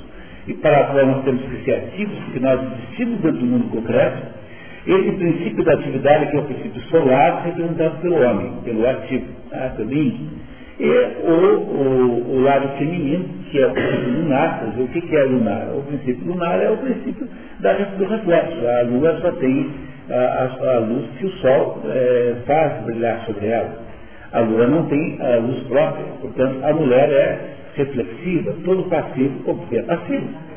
Mas o problema é que essa passividade feminina não é uma circunstância social, uma, Porque as pessoas, como só entendem do pequeno segredo, ficam achando que tudo tem que ser assunto de sociologia. Então, o que acontece é que o, a, a, o homem verdadeiro, realizado como tal, só é o homem verdadeiro, como os chineses diziam, o homem verdadeiro só é aquele que consegue ter o, o componente solar, que é o componente da atividade sobre o mundo, e o componente passivo, que é o componente lunar, que é o componente feminino. Então, a, razão pela qual as mulheres são separadas e são ontologicamente diferentes é porque apenas a somatória desses dois componentes que é capaz de realizar ontologicamente o ser humano.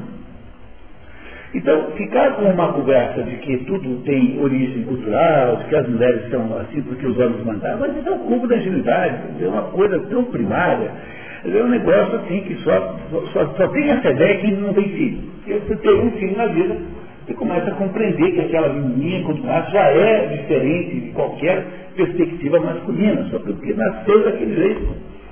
Não é isso? Então, nas três religiões abraâmicas, são as três citadas, é a preservação desta ideia de que a mulher representa a santidade. O único pedaço do rosto humano que enxerga Deus é o rosto humilde da mulher. O homem sensual fica aí tentando ver se encontra Deus produzindo arranha-céus e sem andares. Coisa que não iria caber na cabeça de nenhuma mulher, uma coisa dessa, uma ideia dessa, uma ideia estranhíssima. Então, aí, esse é o problema. Os grandes mistérios só se eh, são acessíveis quando possam ser, pelo olhar humilde da contemplação da mulher, e não há um jeito de ser diferente. Esse é o sentido de Nossa Senhora, Nossa Senhora tem esse sentido. Né? Nossa Senhora, não sei se vocês lembram, mas Nossa Senhora foi para o céu. Ela está no céu. Nossa Senhora foi assunçada, não foi né, assunçada, né? Foi, é, foi né, assunta. Foi assunta para o céu. Né? As pessoas chamam-se assunta que é um nome muito popular hoje em dia para mulher, né? mas Assunta significa isso. Alguém que foi levada para o céu. É, Nossa Senhora foi Assunta. Né? Então a Nossa Senhora foi Assunta para o céu porque ela é o, o modelo, se, se Jesus é seu filho, né? é uma complementação. O pai é a era que complementa Deus. Mas não é está vendo como o problema do mundo que não tem mais simbologia? a gente não entende mais nada. Entendeu? Quando você perde a capacidade de analisar simbolicamente o mundo, a gente não entende mais nada. Esse é o problema central da intelectualidade moderna, que é uma intelectualidade positivista, que vê as coisas pelas suas aparências. Então, eu vou insistir, ou você enxerga que tudo está circulando no mar de mistérios, ou é muito difícil entender alguma coisa dessa vida. Até quem está querendo entender, né? Porque, óbvio que para quem não tem esse interesse, não tem problema nenhum.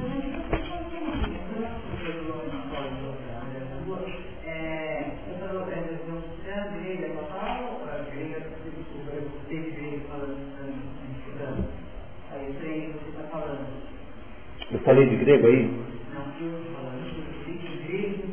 É que todas as tradições dizem a mesma coisa. Tá? Então, é, é, é a ideia da, da é absolutamente genérico. Então é a diferença que tem entre forma e matéria, entre ato e potência, purusha e prakriti, yin e yang, ativo e passivo, tudo é assim, tá? Tudo está, é, todas, as, to, todas as coisas existem é, com um, dois componentes, o componente de forma e o componente de matéria. Olha, quem é que estabeleceu que esse pedaço de argila vai ter essa cara aqui? é o ato do moldador que fez com que a argila é, perdesse o nome de argila. Então é que não diz assim, foi um de argila, um impacto xícara. Então a argila deixou de ser xícara, porque nessa matéria aqui foi estabelecido um, um, um ato formativo. Né? É isso? As quatro causas de Aristóteles que fazem as coisas ser como são. Pois essa é a ideia central de tudo. Então o que é esse mundo? Esse mundo era uma coisa que estava sob o, a mente de Deus. Não é? Assim, no começo, o Espírito de Deus pairava sobre as águas. O que é as águas? É a matéria informe. Aí Deus falou assim, eu quero que o mundo seja assim. Então o mundo é resultado do ato sobre a potência que havia aqui de ter a forma. Pois tudo que existe, existe dentro dessas condições metafísicas. Então, do mesmo modo que existe um ato de potência, tudo é subpassivo nesse mundo. Pois a natureza humana também é assim. Então, se a natureza humana é composta de homens que são ativos e mulheres que são passivas, sob o ponto de vista do mundo, sob o ponto de vista da relação com Deus é o contrário. Porque são as mulheres que são, ou seja, a, a missão ontológica da mulher é permitir que o homem encontre Deus. Mas vocês sempre souberam disso, porque vocês têm a experiência real, concreta, da superioridade espiritual da mulher, no sentido amoroso da palavra. E, não é isso? E da dificuldade que o homem tem de entrar nisso. Isso não é alguma coisa que tenha base cultural, isso é alguma coisa que tem base na própria existência do ser humano.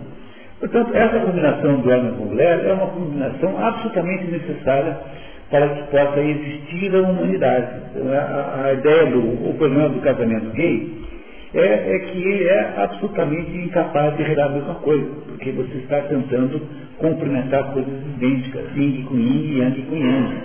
Ativo com ativo, passivo com passivo, não dá certo, a não ser por caricatura, quando os indivíduos, então, do casal gay adquirem, então, um comportamento contrário como uma espécie de atuação teatral, isso é o que acontece na prática, né?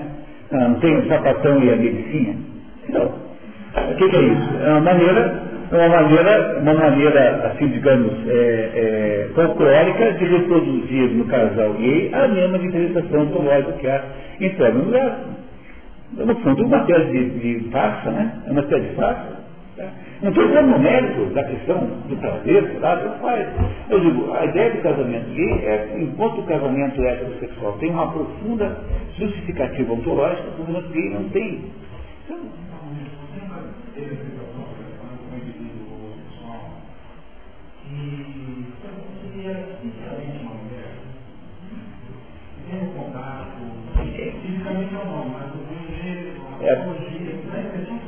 mas é por isso mesmo que essa, que, que no, no, na espécie humana, o homossexualismo é, tem uma taxa constante na história. Então, o fato de que você tem situações como essa, que, que são em princípio secundárias e sem importância, ele não, o mal está em você dar a este fato, que é um fato excepcional, ou então, em outras linguagens, acidental, um status de normalidade ontológica. Porque aí então é que você demonstra o quanto se está confuso, né? O quanto há uma confusão em torno desse assunto todo, né?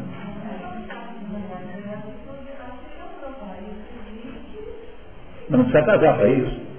A ideia do casamento é que é uma tentativa de dar status. É mais ou menos como você colocar o status para senador romano.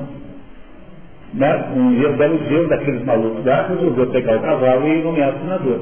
Dizer, não é aceitar o cavalo como um ser digno de atenção, tal, é uma coisa. Dizer, é muito diferente você transformá-lo em ser humano. Porque aí você está fazendo, uma, está propondo alguma coisa que ontologicamente é inadequada para a existência do cavalo. Então a ideia do casamento é que ele tem de ter uma justificativa ontológica. Porque as parcerias não podem ser feitas de todos os tipos. Né? Em princípio, essa é a a ideia do casamento é essa. Você tem a ideia do casamento. Todo mundo acha isso, não sei eu estou falando. Todo mundo falou assim, pô, esse de casamento gay é a maior verdade do mundo, nunca vi. Porque o diz assim, pô, mas o, o, o sujeito que é gay, ele tem como vantagem poder viver uma vida dissoluta, depravada, frequentar aqueles lugares assim cabulosos e tal. Agora vai casar por quê? Que besteira, todo mundo acha isso. Quando viu que o maior sujeito contrário do casamento gay Brasil era ridículo. Entendeu? Só o que o viu acha que está errado. Né? Bom, continuamos, pessoal, para a gente não perder o trânsito. Então vamos lá, então. Finalizando, disse que a necessário leva a oportunidade para adotá-la de Os meus companheiros não se mexiam-se e tiraram pelo outra, ouvia-se um suspiro, suspiro, suspiro doloroso. Dê a entender que a vida humana tem sentido sempre em todas as circunstâncias e que esse significado da existência também abrange sofrimento, morte e aflição. Pedir àqueles próprios coitados que atendem e escutavam na escuridão do barracão que olhassem de frente para a situação em que estavam por mais difícil que ela fosse, e não desesperasse, mas recobrasse um ânimo, ciente de que, mesmo perdendo a nossa luta, nossos esforços não perderiam seu sentido e dignidade. Cada um de nós disse e seu, nesses momentos difíceis, em uma certa hora derradeira, que se aproxima para muitos de nós, se encontra sob o olhar de um amigo ou de uma mulher, de um vivente ou de um morto, ou sob o olhar de Deus.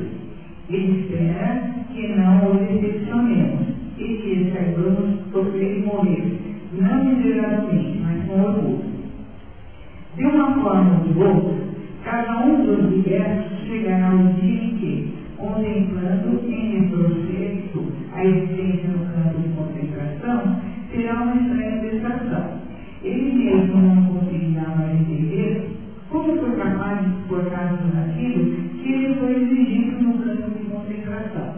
E se houve um dia em sua vida em que a liberdade de parecer unidos foi, virá também o dia em que toda a existência sofrida no campo de concentração lhe parecerá um mero verdadeiro.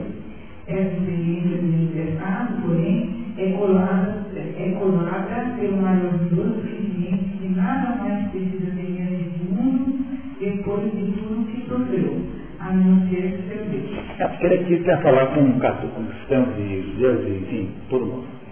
Pessoal, nós podemos parar aqui porque o, a, o relato do campo de concentração acaba aqui. Daqui para frente, nas últimas duas páginas, há extratos do resto do livro que são artigos. Mas eu queria não passar muito tempo, então eu queria pedir a vocês a paciência de essa última meia hora agora e, tentar fazer com vocês um raciocínio sobre o que ele está dizendo aqui.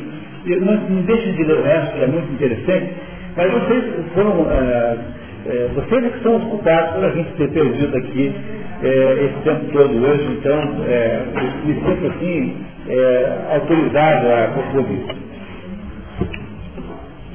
O, o, a primeira coisa que você tem que entender dessa história que vocês estão vendo aí é, é, que é possível que haja uma. Deve haver algum lugar onde há um nascimento de uma situação como essa. Né? Então, eu estava pensando no seguinte, né, hoje de manhã, olhando para as minhas anotações e tal. Você está de como o Alberto Camus. O Alberto Camus escreveu dois, três livros geniais, que aqui no programa está o, a, a peça não, está aberta que não foi feito em São Paulo ainda. A peste, o estrangeiro eh, e o homem revocado, que, digamos, são. Uh, tem ainda o, o, mito de Sísifo, que também é um livro importante e tal. Mas o Alberto Camus era o sujeito que achava que o problema do mundo é, é que o mundo é completamente absurdo. A gente achava a mesma coisa o Jean Paul Sartre. Foram amigos muito tempo, né? E o Jean Paul Sartre escreveu um livro muito bem feito chamado, chamado A Náusea, que é a história do Cantan. O Cantan é um professor de história, pesquisador de história, que é ele mesmo. Ele está numa cidade que ele inventou, mas a gente sabe que é o Árvore, onde ele foi professor de história. E esse Cantan, então, vai andando pela rua, ela no automóvel, como o automóvel não tem nenhum sentido, vai tudo bonito, ele vê as coisas e bonita. Porque a nauseante, por isso no livro será náusea, porque nada faz sentido nenhum.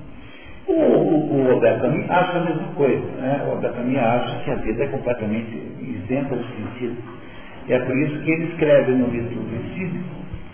É, é, o livro Sísifo é o livro, para você entender o que pensa o Roberto Camus da vida, é o livro Sísifo que conta para você isso. Diz assim, olha, a primeira, já que a vida é completamente sem sentido, então a, gente, a primeira coisa que se pode fazer em relação a isso é o suicídio. Então, o, o, o livro começa assim, o suicídio é o mais importante problema filosófico, o único problema filosófico que existe. Porque se você vive num mundo absurdo, então a suicidar é uma espécie de recurso uh, natural e, e aceitável para, uma, uma, para, para viver num mundo absurdo. Mas existem outras maneiras de você viver nesse mundo absurdo. Então, a segunda maneira, que não o suicídio, é você viver absurdamente como o mundo é, tão absurdamente quanto o mundo é absurdo. O exemplo que Alberto me dá é o exemplo de Dom Juan. É que Dom Juan é um sujeito cuja vida se resume a ter a maior quantidade possível de mulheres. Né? Então ele acha que o Dom Juan encarna uma vida absurda. Mas essa vida absurda é uma vida profundamente sintônica com a própria absurdidade do mundo, que ele acha que existe em torno dele. Essa é a segunda maneira. A primeira é matar, a segunda é ser como Dom Juan. A terceira é você recorrer a aspectos transcendentes metafísicos, para você ir buscar explicação nas religiões. Ele acha que é tão ruim quanto qualquer outra coisa. Isso é que na peste ele uh, está o tempo todo colocando o padre nessa situação de ridículo, porque tem lá a peste ignorante e o padre fica tentando dizer que aquela peste tem alguma, algum castigo de Deus. Então, claro que essa é uma maneira errada para teologizar também, né? Mas o, o padre do, da peste é ridicularizado pelo Alberto Caminho, porque ele quer o padre nessa visão, assim, digamos, é, metafísica, que na visão do Caminho também é errado. E a quarta maneira é a, a que na verdade não, não está com muita clareza dentro do, do, do, texto, mas que você infere por aí, é a rebelião metafísica. Quer dizer, você tentar ah, consertar as coisas do seu. Perdão, a quarta maneira, desculpe, não é essa, a quarta maneira no misticismo, é o que faz o meso do estrangeiro, que é o sujeito que, apesar da absurdidade do mundo, comporta-se com absoluta honestidade. Tanto é que o livro O Estrangeiro começa assim, eu vi, mas não é morto. Hoje o mamãe morreu. E o Messô não desce uma lágrima pela mãe. E ele mata uma pessoa e não sente nenhuma emoção por causa disso. E ele ajuda um vizinho franqueiro a perseguir uma moça e não sente nenhuma culpa de ter feito isso. Para você entender o Alberto Camus, você tem que entender o seguinte, que ele acha que o certo é o Messô. Porque ele é assim, uma vida absurda, suicídio seria filosoficamente viável, mas também qual é o sentido? Se ele viver a vida como um maluco, como faz o Dan Juan, é ser tão louco contra o mundo. Recorrer à religião é bobagem e ingenuidade, porque isso, afinal de contas, é coisa de gente supersticiosa. Portanto, a única solução é viver nesse mundo absurdo com honestidade. Mas quando você olha para isso que o professor está te dizendo, né? que o equipamento está te dizendo, você pergunta assim, puxa vida, mas talvez a maior absurdidade de todas seja você partir da hipótese que o mundo é absurdo. Porque se o mundo é absurdo, em que lugar desse mundo você encontrou a luz para saber isso? Ah, o mundo é absurdo, tá? Então o mundo é cheio de não senso. Pô, em que lugar do mundo você encontrou luz para poder afirmar que o mundo é absurdo? Porque pressupõe que isso que você esteja afirmando não seja uma absurdidade, né? Então, ou é uma absurdidade igual às outras, e você está sendo tão absurdo quanto ela, ou você então não está vivendo num mundo absurdo, mas vivendo num mundo que faz algum sentido. Pois essa ideia nihilista de que as coisas são todas ideais e impossíveis é a, o, a, o forno, é a fornalha onde foi é, temperada a, o campo de concentração. Entendeu? O campo de concentração nazista foi temperado pelas filosofias nihilistas, materialistas e pessimistas do século XX, século XIX e século XX. Porque não dá para você entender um, um povo mais inteligente do mundo, povo mais que escreveu toda a música erudita. Você pega os 20, 10 alemães, tem toda a música erudita, do que, assim, que tem, assim, digamos, o coração da música erudita, um povo que escreveu metade da filosofia, um povo que foi capaz de fazer tudo que fez. Como é você pode imaginar que um povo desse é capaz de produzir uma barbárie do tamanho do, do, do nazismo há meros 63 anos? As ontem, ontem aconteceu isso. Não foi assim, ontem, nos tempos vikings, ontem. Só tem que ter acontecido alguma coisa muito grave para que uma coisa dessa pudesse acontecer. Então, a primeira coisa importante entender é que se tem algum ato criador, algum ato formador dessa situação, ele está nas filosofias nihilistas, apenas confirmando a tese de que, que as coisas que, que, ocorrem no âmbito humano são sempre produzidas pela, pela classe sacerdotal, ou seja, pela intelectualidade, pelos pensadores, filósofos, jornalistas, professores, e as pessoas cuja vida é voltada para formatar o enredo da vida dos outros, né? que, é, que fazem, que a, a carta sacerdotal bramânica faz isso, a primeira carta. E foram as filosofias nihilistas que produziram essa barbaridade. Então, o problema todo é que é, é a falta de sentido da vida que permite que haja uma experiência política com esse grau de malignidade. Uma coisa maligna desse tamanho só é possível dentro de um quadro de referências absolutamente nihilistas, ou seja, em que a vida não faz nenhum sentido. O que é que o Victor Frankl faz? Ele, ele sabe que as alternativas para essa situação, em termos terapêuticos, são todas tão ruins quanto a anterior. E veja, você pega o freudismo, né? o freudismo insiste. O, o, quando o Freud for fazer o livro básico, o, o livro básico do freudismo é a interpretação dos sonhos. É a partir daí que ele formata todo o resto da, da psicologia de Freud. Então pega a interpretação dos sonhos na biblioteca, se você não quiser comprar. É um livro bom de ler, sabe? Interessante, dá para entender isso. O livro? Não, o livro, o livro é bom, interessante, tem alguns, alguns capítulos bem divertidos.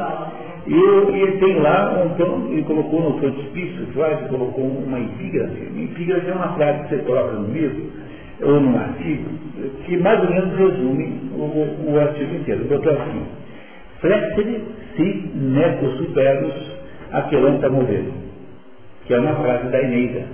Tá? Então, é uma, uma, que é uma frase daquela situação quando Enéas vai para o inferno.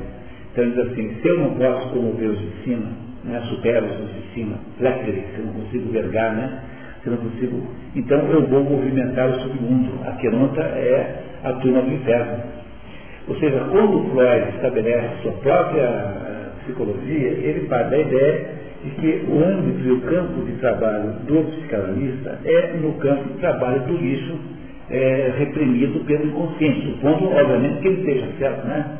Eu estou supondo que o inconsciente deva existir. Certo? No, no, fundo, a própria distinção entre consciente e inconsciente é uma distinção arbitrária, porque o consciente tem possibilidade de gradação, como se fosse a luz. A luz pode se graduar. Então não é preciso, de fato, você ter uma noção como consciente. Você pode apenas dizer que o consciente tem determinados aspectos e níveis que são inacessíveis, porque a acessibilidade é menor, como na luz que vai diminuindo, como se houvesse um inteiro, né? que vai diminuindo a luz. Então a ideia central do freudismo é essa, é a ideia de que aí uma certa, um certo fetiche com esse. Se um consciente realmente fosse inconsciente, como é que eu poderia saber dele alguma coisa? Como é que eu poderia acessar alguma coisa que é inconsciente? Mas, enfim, essa é uma outra conversa, nós não vamos debater aqui o freudismo. Só dizer para vocês que a, a, terapia dominante nesses tempos aí é uma terapia que parte do pressuposto de que você salva a sua existência psíquica quando você é capaz de mergulhar naquele, naquele lamaçal, né? Mas o que é o inconsciente? É um lamaçal onde você foi jogando todos os detritos suportáveis. E você então consegue, a partir da, procurando assim, né, recuperar aquilo que foi o Rolex que eu tinha perdido. o Rolex. E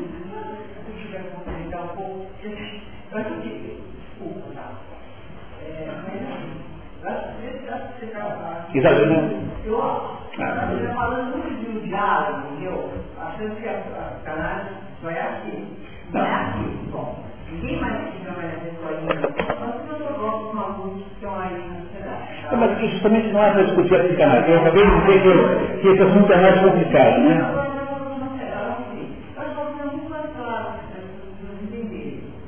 A hora que você está, lembrando de novo a mesma coisa. Quem começa a ter vida, você começa a Não, mas, mas é, é verdade. Isso. Mas eu, eu certamente concordo com isso também, que eu acho que tem dentro da psicanálise aspectos positivos. Mas o problema que o Vitor Frank está tentando resolver é que o, a engenharia geral do sistema, quer dizer, o modo como foi construída a ideia, é de que os seres humanos se salvam pela sua, pelo controle dos seus aspectos mais é, complexos, mais baixos, digamos assim, então, na verdade, ele pergunta assim, será que não havia a possibilidade de uma terapia, se eu pudesse herdar o ser humano a acessar, não ah, inteligentemente os aspectos baixos, aprender a lidar com aquilo que está me incomodando, que foi neurotizado de alguma maneira e que eu poderia desneurotizar, mas será que eu não poderia dar certo também se eu fosse capaz de acessar os aspectos mais altos? Pois quando você entende isso, você entende terapia do Victor Frankl. Ele acha assim que o ser humano é capaz de, uma, de algum modo, de uma imitação dos deuses, né? que o, o ser humano é capaz, é assim, quer dizer, a essência da terapia victofranquiana é que existe uma tensão que ele chama de uma, uma tensão existencial entre o ser humano e o seu, e o seu sentido da sua vida. Cada pessoa está o tempo todo tensionada entre, si, a sua vida, e o sentido da sua vida. Essa tensão que há entre essas duas coisas é, é aquela história, o sentido da minha vida qual é? Fazer determinada coisa, mas a minha vida também me impede, porque eu não posso fazer o que eu quiser. Então existem circunstâncias que impedem que eu possa cumprir o meu projeto. Essa é a tensão. Né? Então todo ser humano vive sob essa tensão que é a, a, a, o conflito entre a sua existência real concreta e o sentido da sua vida. Tá? É o, o, o, feijão e o sonho, para quem quiser pegar um exemplo brasileiro, o sujeito que é, que é poeta, mas não consegue ser poeta porque tem que fazer sustentar, então ele tem que trabalhar lá numa posição que toma todo o tempo, ele não consegue ser poeta. Isso não é uma coisa natural, normal, que a gente sinta essa tensão existencial. Pois o Vitor Frank inventou uma maneira não de acabar com essa tensão, mas redirecionar a atenção espiritualmente para cima.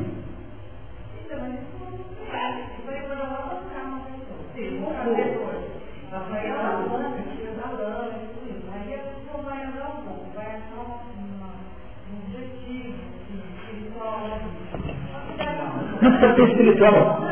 Não. Não, não, não, não se discute isso. Não, não se, é, não se discute isso. Mas, mas, é, mas aí é está tendo aquele problema, né?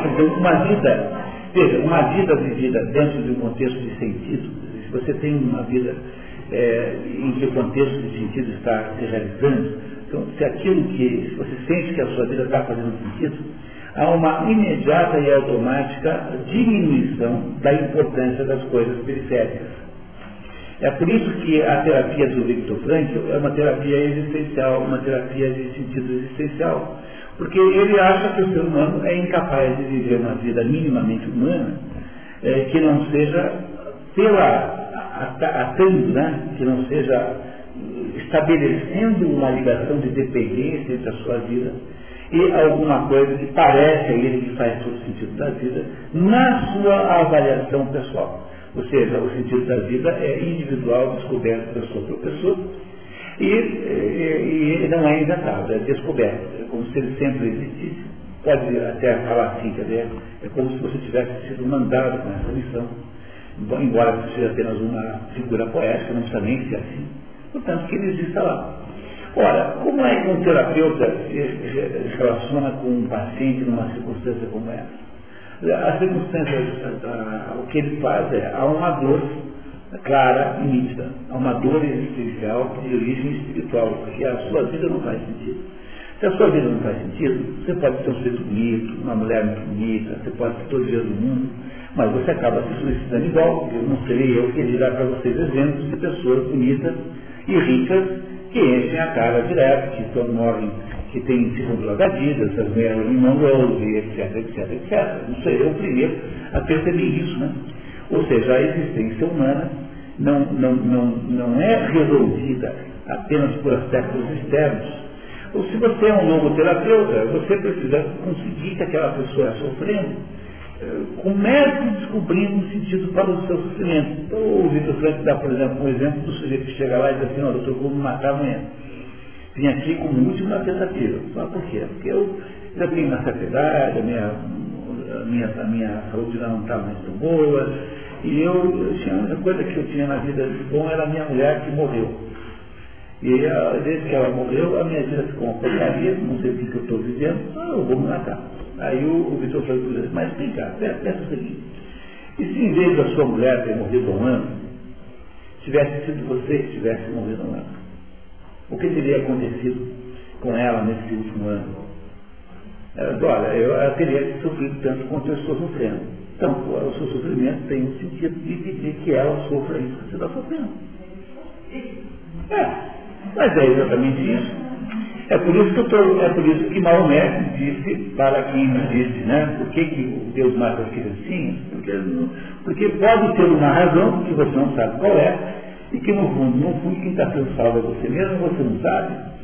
Porque há mistérios infundáveis, de maneira que a gente não é, Pode existir pessoas que não vê sentido Que nada. e não sofram. Pode, são a maioria. Então não fala de formação. É que, é que elas não sofrem no sentido, no sentido existencial, porque elas já desceram num grau de humanidade para um grau menor do que o, o de alguns animais domésticos. Quer dizer, transformaram a sua vida numa espécie de automatismo, um automatismo de trocar de telefone celular. Entendeu? É um negócio seguinte, eu, ele sofre na hora em que ele não conseguiu trocar o telefone celular para Não, o mas é, uma, uma hipótese, né? Vamos, supor que Albert Camus e o, o Francis fossem contemporâneos. Foram? Não, Foram? não, sim, ensinam O Albert Camus tem 40 e pouco, né? Não, mas é- é- é contemporâneo. Então, vamos supor o, Camus, ele fosse, ele fosse no consultório do, do Francis. Ah, E nós teríamos um Albert Camus, talvez. O Albert Camus, talvez não, mas o, Então, eu acho assim, esse tipo de análise não, Não, mas o- muda a personalidade da, do ser humano. Não muda a personalidade do ser humano. Você, o ser humano é uma, uma entidade que precisa, de, que não é desse mundo, precisa ter um sentido na existência. Agora, a ideia de que a, vida humana é uma ideia de qualidade de vida, ou seja, é uma ideia de. Essa é uma ideia muito brasileira, viu? Mas, mas não ter sentido também é um, é um sentido. não tem sentido no sentido só quando é uma, uma, uma definição filosófica como essa que o, o Caminho faz caminho. Mas aí também se transformou numa espécie de religião. Por isso que eu disse para vocês que no início daqui que o ateísmo é uma religião. Porque se o sujeito diz assim, não, eu vou, a minha vida existe para defender a ideia de que nada faz sentido. Se você consagra a sua vida para isso, a sua vida passa um sentido, você não vai, você não vai ser. Ou isso seria suficientemente bom para o, o- para o, o Victor. Aquela verdade é uma estupidez, entendeu? Mas eh, o que, que, que, há, que, há, que lei há no mundo que não se pode viver de modo estúpido? Não há nenhuma lei que proíba. É o problema que cada um vive com ninguém entende. Agora, do ponto de vista terapêutico, se chegasse lá o caminho e dissesse, olha, eu, qual, é- qual é o seu. Eu vou assim, caminho.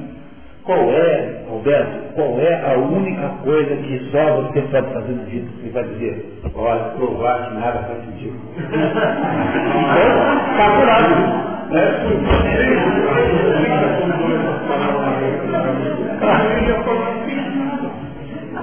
É, mas não é Ma-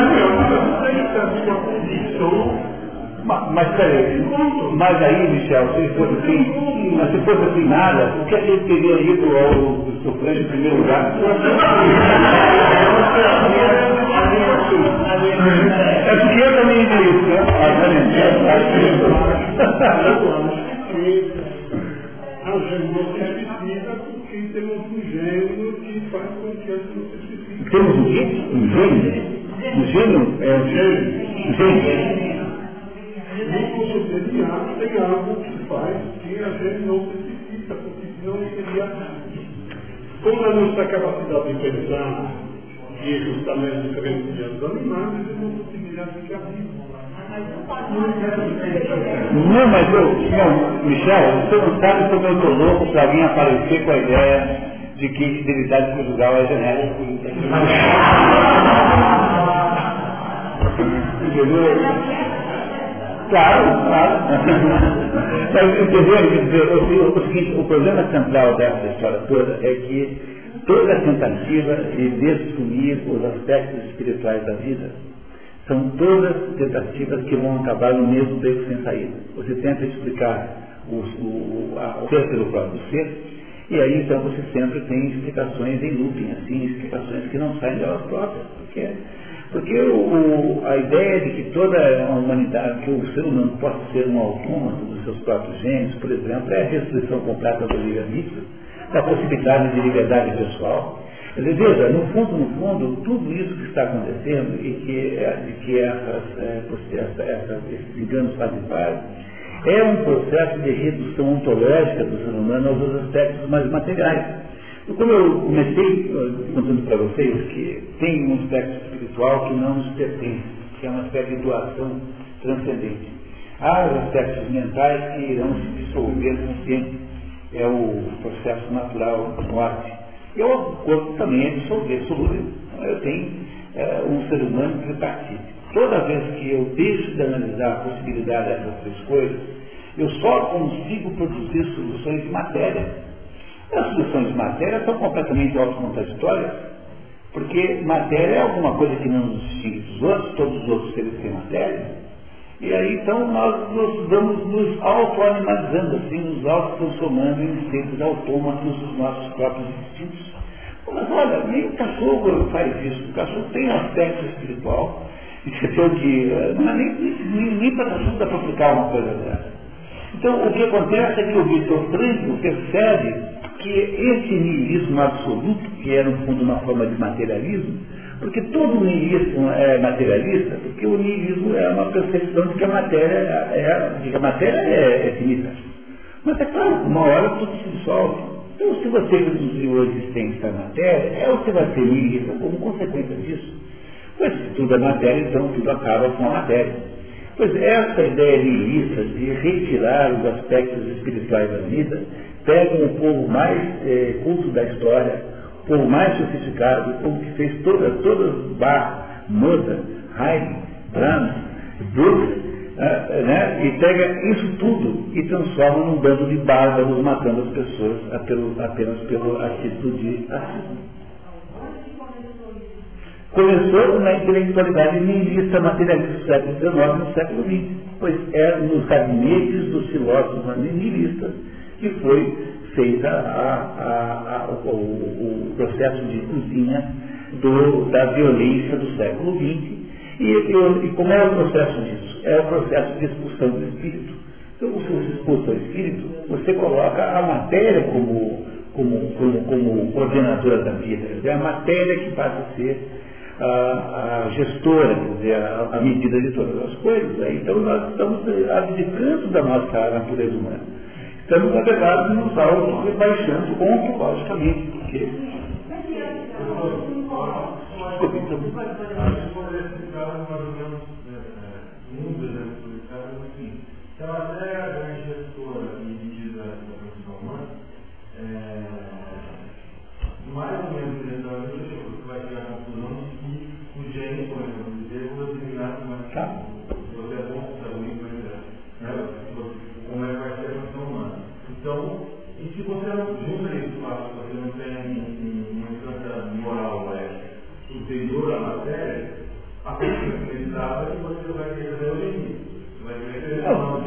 só em dia, mas por trás dessa coisa toda está todo o processo eugênico, o processo de interrupção de gravidez. Tem essa menina aí que tem agora mais de um ano e que não tem cérebro. Quando essa menina nasceu, há um ano, ficou aquela conversa, não, imagine, não tem cérebro, tem que, tem que eu, eu, eutanasiar. Tal. Mas, primeiro lugar, em nome do que você acha que você tem direito de fazer isso? Você conhece o plano de Deus para aquela criatura? Nome do que você se agora em. Porque tá bom, você não acredita em. Mas em nome do que você acha que a sua opinião é melhor do que, do que deixar as coisas como estão? Não, em nome de que você acha que você está agorado dessa responsabilidade divina. Mas em nome do que é que eu posso imaginar que uma criança que nasceu cérebro devesse ser eutanasiada?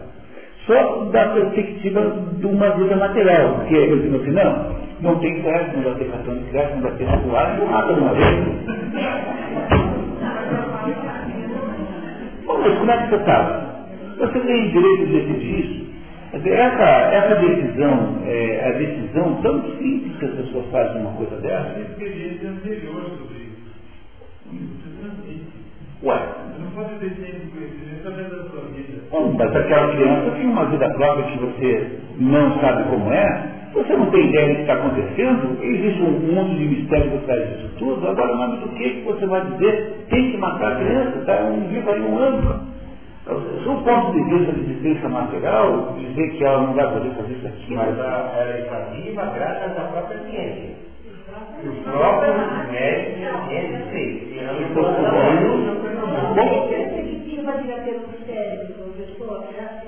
Mas qual é o problema que tem isso? Tem gente que não tem cérebro que está na universidade.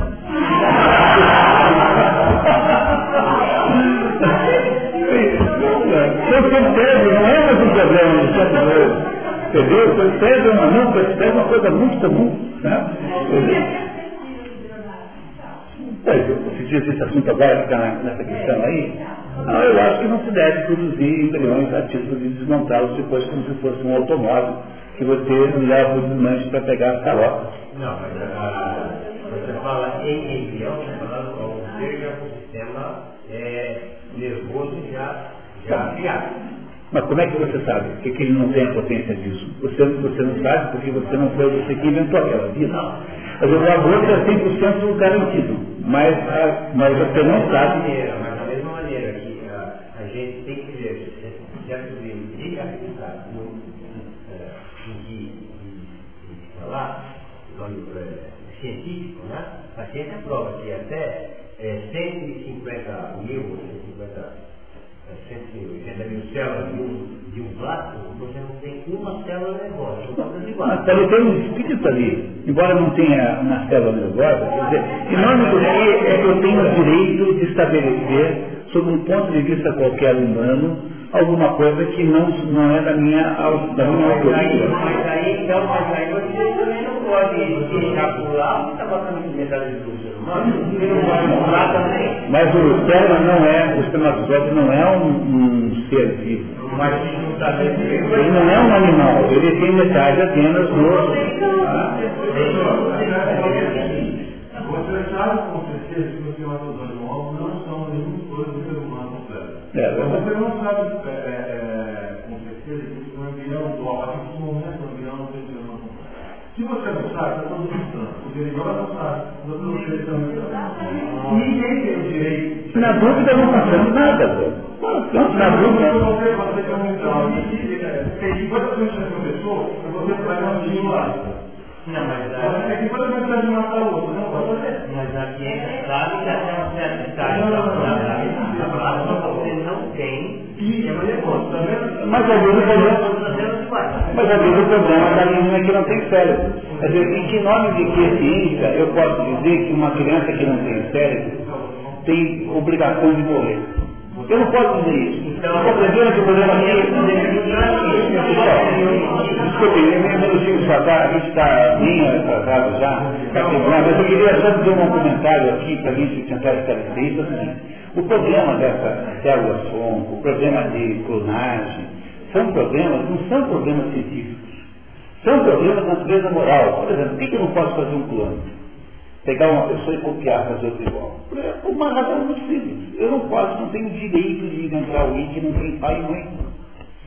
Porque não deve ter absolutamente nenhuma situação mais eh, angustiante e ontologicamente errada do que você existir num vácuo de referência. Porque veja, uma, uma criança que perdeu o pai e mãe, que tiveram uma criança, foram comemorar e bateram no carro morreram os dois, né, ficou a criança no aniversário, né, essa criança tem fotografia, tem nome, tem tios, avós, irmãos eventualmente, tem uma ligação com o mundo social. Agora eu pego um sujeito assim, olha, você nada, você não tem pai e mãe. O pai, o, o, sua mãe é piqueta e seu pai é o. seu pai é o, é o sei lá, é a Lígia, sei lá do que. Vocês compreendem que eu não tenho direito de fazer isso. Eu não posso fazer isso, porque eu não sei como é que é o plano para essas coisas. A vida é alguma coisa muito mais misteriosa do que eu imagino. Eu não consigo, a ciência, como toda a ciência, consegue apenas visualizações precaríssimas de pequenos aspectos da realidade. Portanto, ela não tem é, autoridade moral sobre nós. Eu não posso ir, transformar a ciência numa entidade com autoridade moral. Então, nem salvar a Não, salvar a vida é obrigação, porque é moralmente certo. Ninguém acha que está errado no salvar vida. Então, vocês... Agora, matar é moralmente errado. Mas se vocês morrerem a vida. Porque não tem nenhum mandamento que diga assim, não salva vida nenhuma. Nenhuma religião que diz isso. Quer dizer, todas as referências morais. Não pode matar, você não pode salvar. Não, porque não, é claro que sim. É, mas, mas é difícil para ti. Porque, mas peraí, não, Parece que essa criança que nasceu sem cérebro.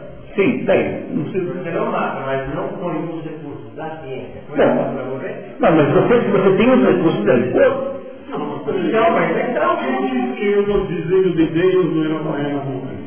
Ué, mas Deus que ensina isso. Se a gente tem que no caminho, né? Deus ensina isso. Você vai na original, mas na trabalho, não adianta. Peraí, você tem, você tem direito de salvar, porque você tem tempo de preservar a vida, porque esse é o objetivo humano, salvar a vida. Mas se Deus tem um projeto, ele que execute como quiser, o seu projeto é tentar salvar, você não sabe. Eu na vida faço bem, não faço mal. Agora, em vez de eu ficar fazendo bem, eu fico inventando razões para assassinar as crianças, só porque eu acho que não tem certo. Mas que, que, é isso? Onde é nós vamos parar aqui?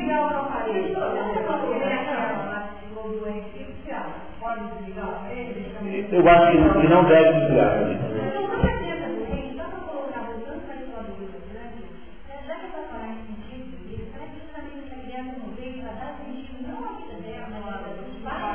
Então, então, agora eu vou lá e estabeleço que é uma coisa natural uma carta mas em nome do quê?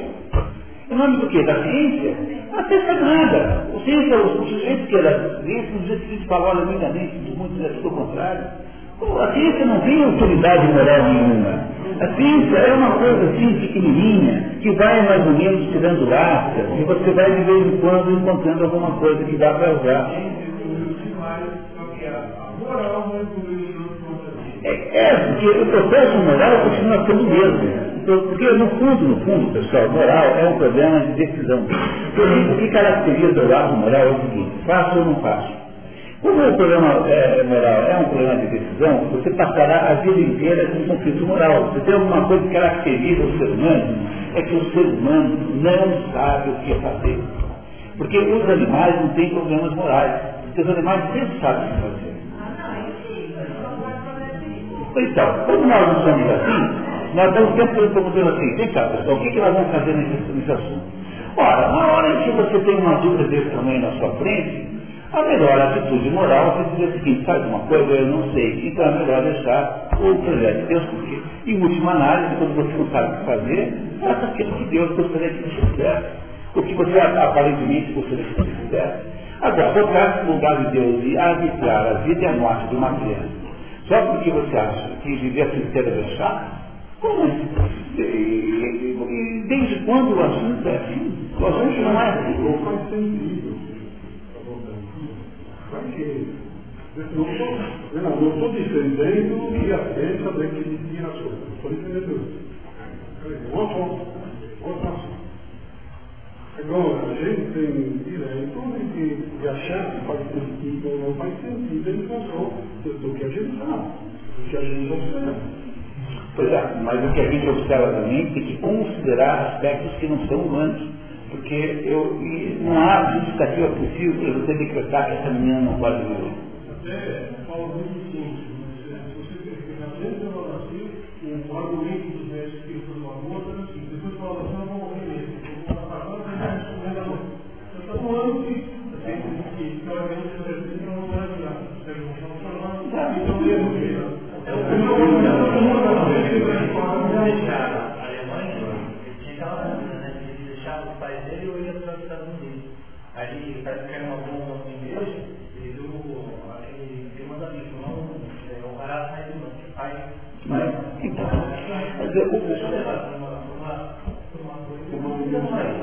resumindo, resumindo a ópera, né? Resumindo a ópera completamente, o que o Victor Franco está nos dizendo é que não é possível conceber a existência humana sem saúde espiritual. Porque a saúde física é obviamente importante, a saúde eh, psicológica também é, mas há uma hierarquia e, e é o espírito que ilumina a mente e é a mente que ilumina o corpo. Embora possa haver também influências de baixo para cima. Né? Mas é assunto menor, quer dizer, o, que ele nos mostra é que um sujeito com o corpo dilacerado consegue ter ainda sua, o seu espírito absolutamente intacto. A, a mesma coisa não acontece no contrário. Você, a destruição espiritual do ser humano é a maior de todos os planos é, diabólicos que pode haver. Porque é a destruição daquilo que nós temos que nos torna é, não habitantes desse mundo das coisas, mas habitantes de uma transcendência. O que a, a logoterapia faz é recuperar a possibilidade da cura espiritual. Que era antigamente o que era cura espiritual? Era fazer sermão, é jejum, Jejum não no sentido de comida, porque jejuar significa parar de fazer alguma coisa que você gosta muito, nos tempos. Era a peregrinação aos lugares santos, a confissão né, cristã tem um aspecto psicoterapêutico, né? E é a gente, então, parar de estabelecer essa igualdade entre problema da vida e problema mental. O que está dizendo é que a vida do ser humano se, se renova quando você mantém a espiritualidade, quando recupera o poder de espiritualidade, que é a recuperação do sentido, análise, ele não está nem sendo religioso, está apenas dizendo que o ser humano precisa de um sentido de que a felicidade será um efeito colateral. Tá? E não, não é possível ser de outro jeito, é, que isso é assim porque nós somos feitos assim, é uma, uma característica da condição humana.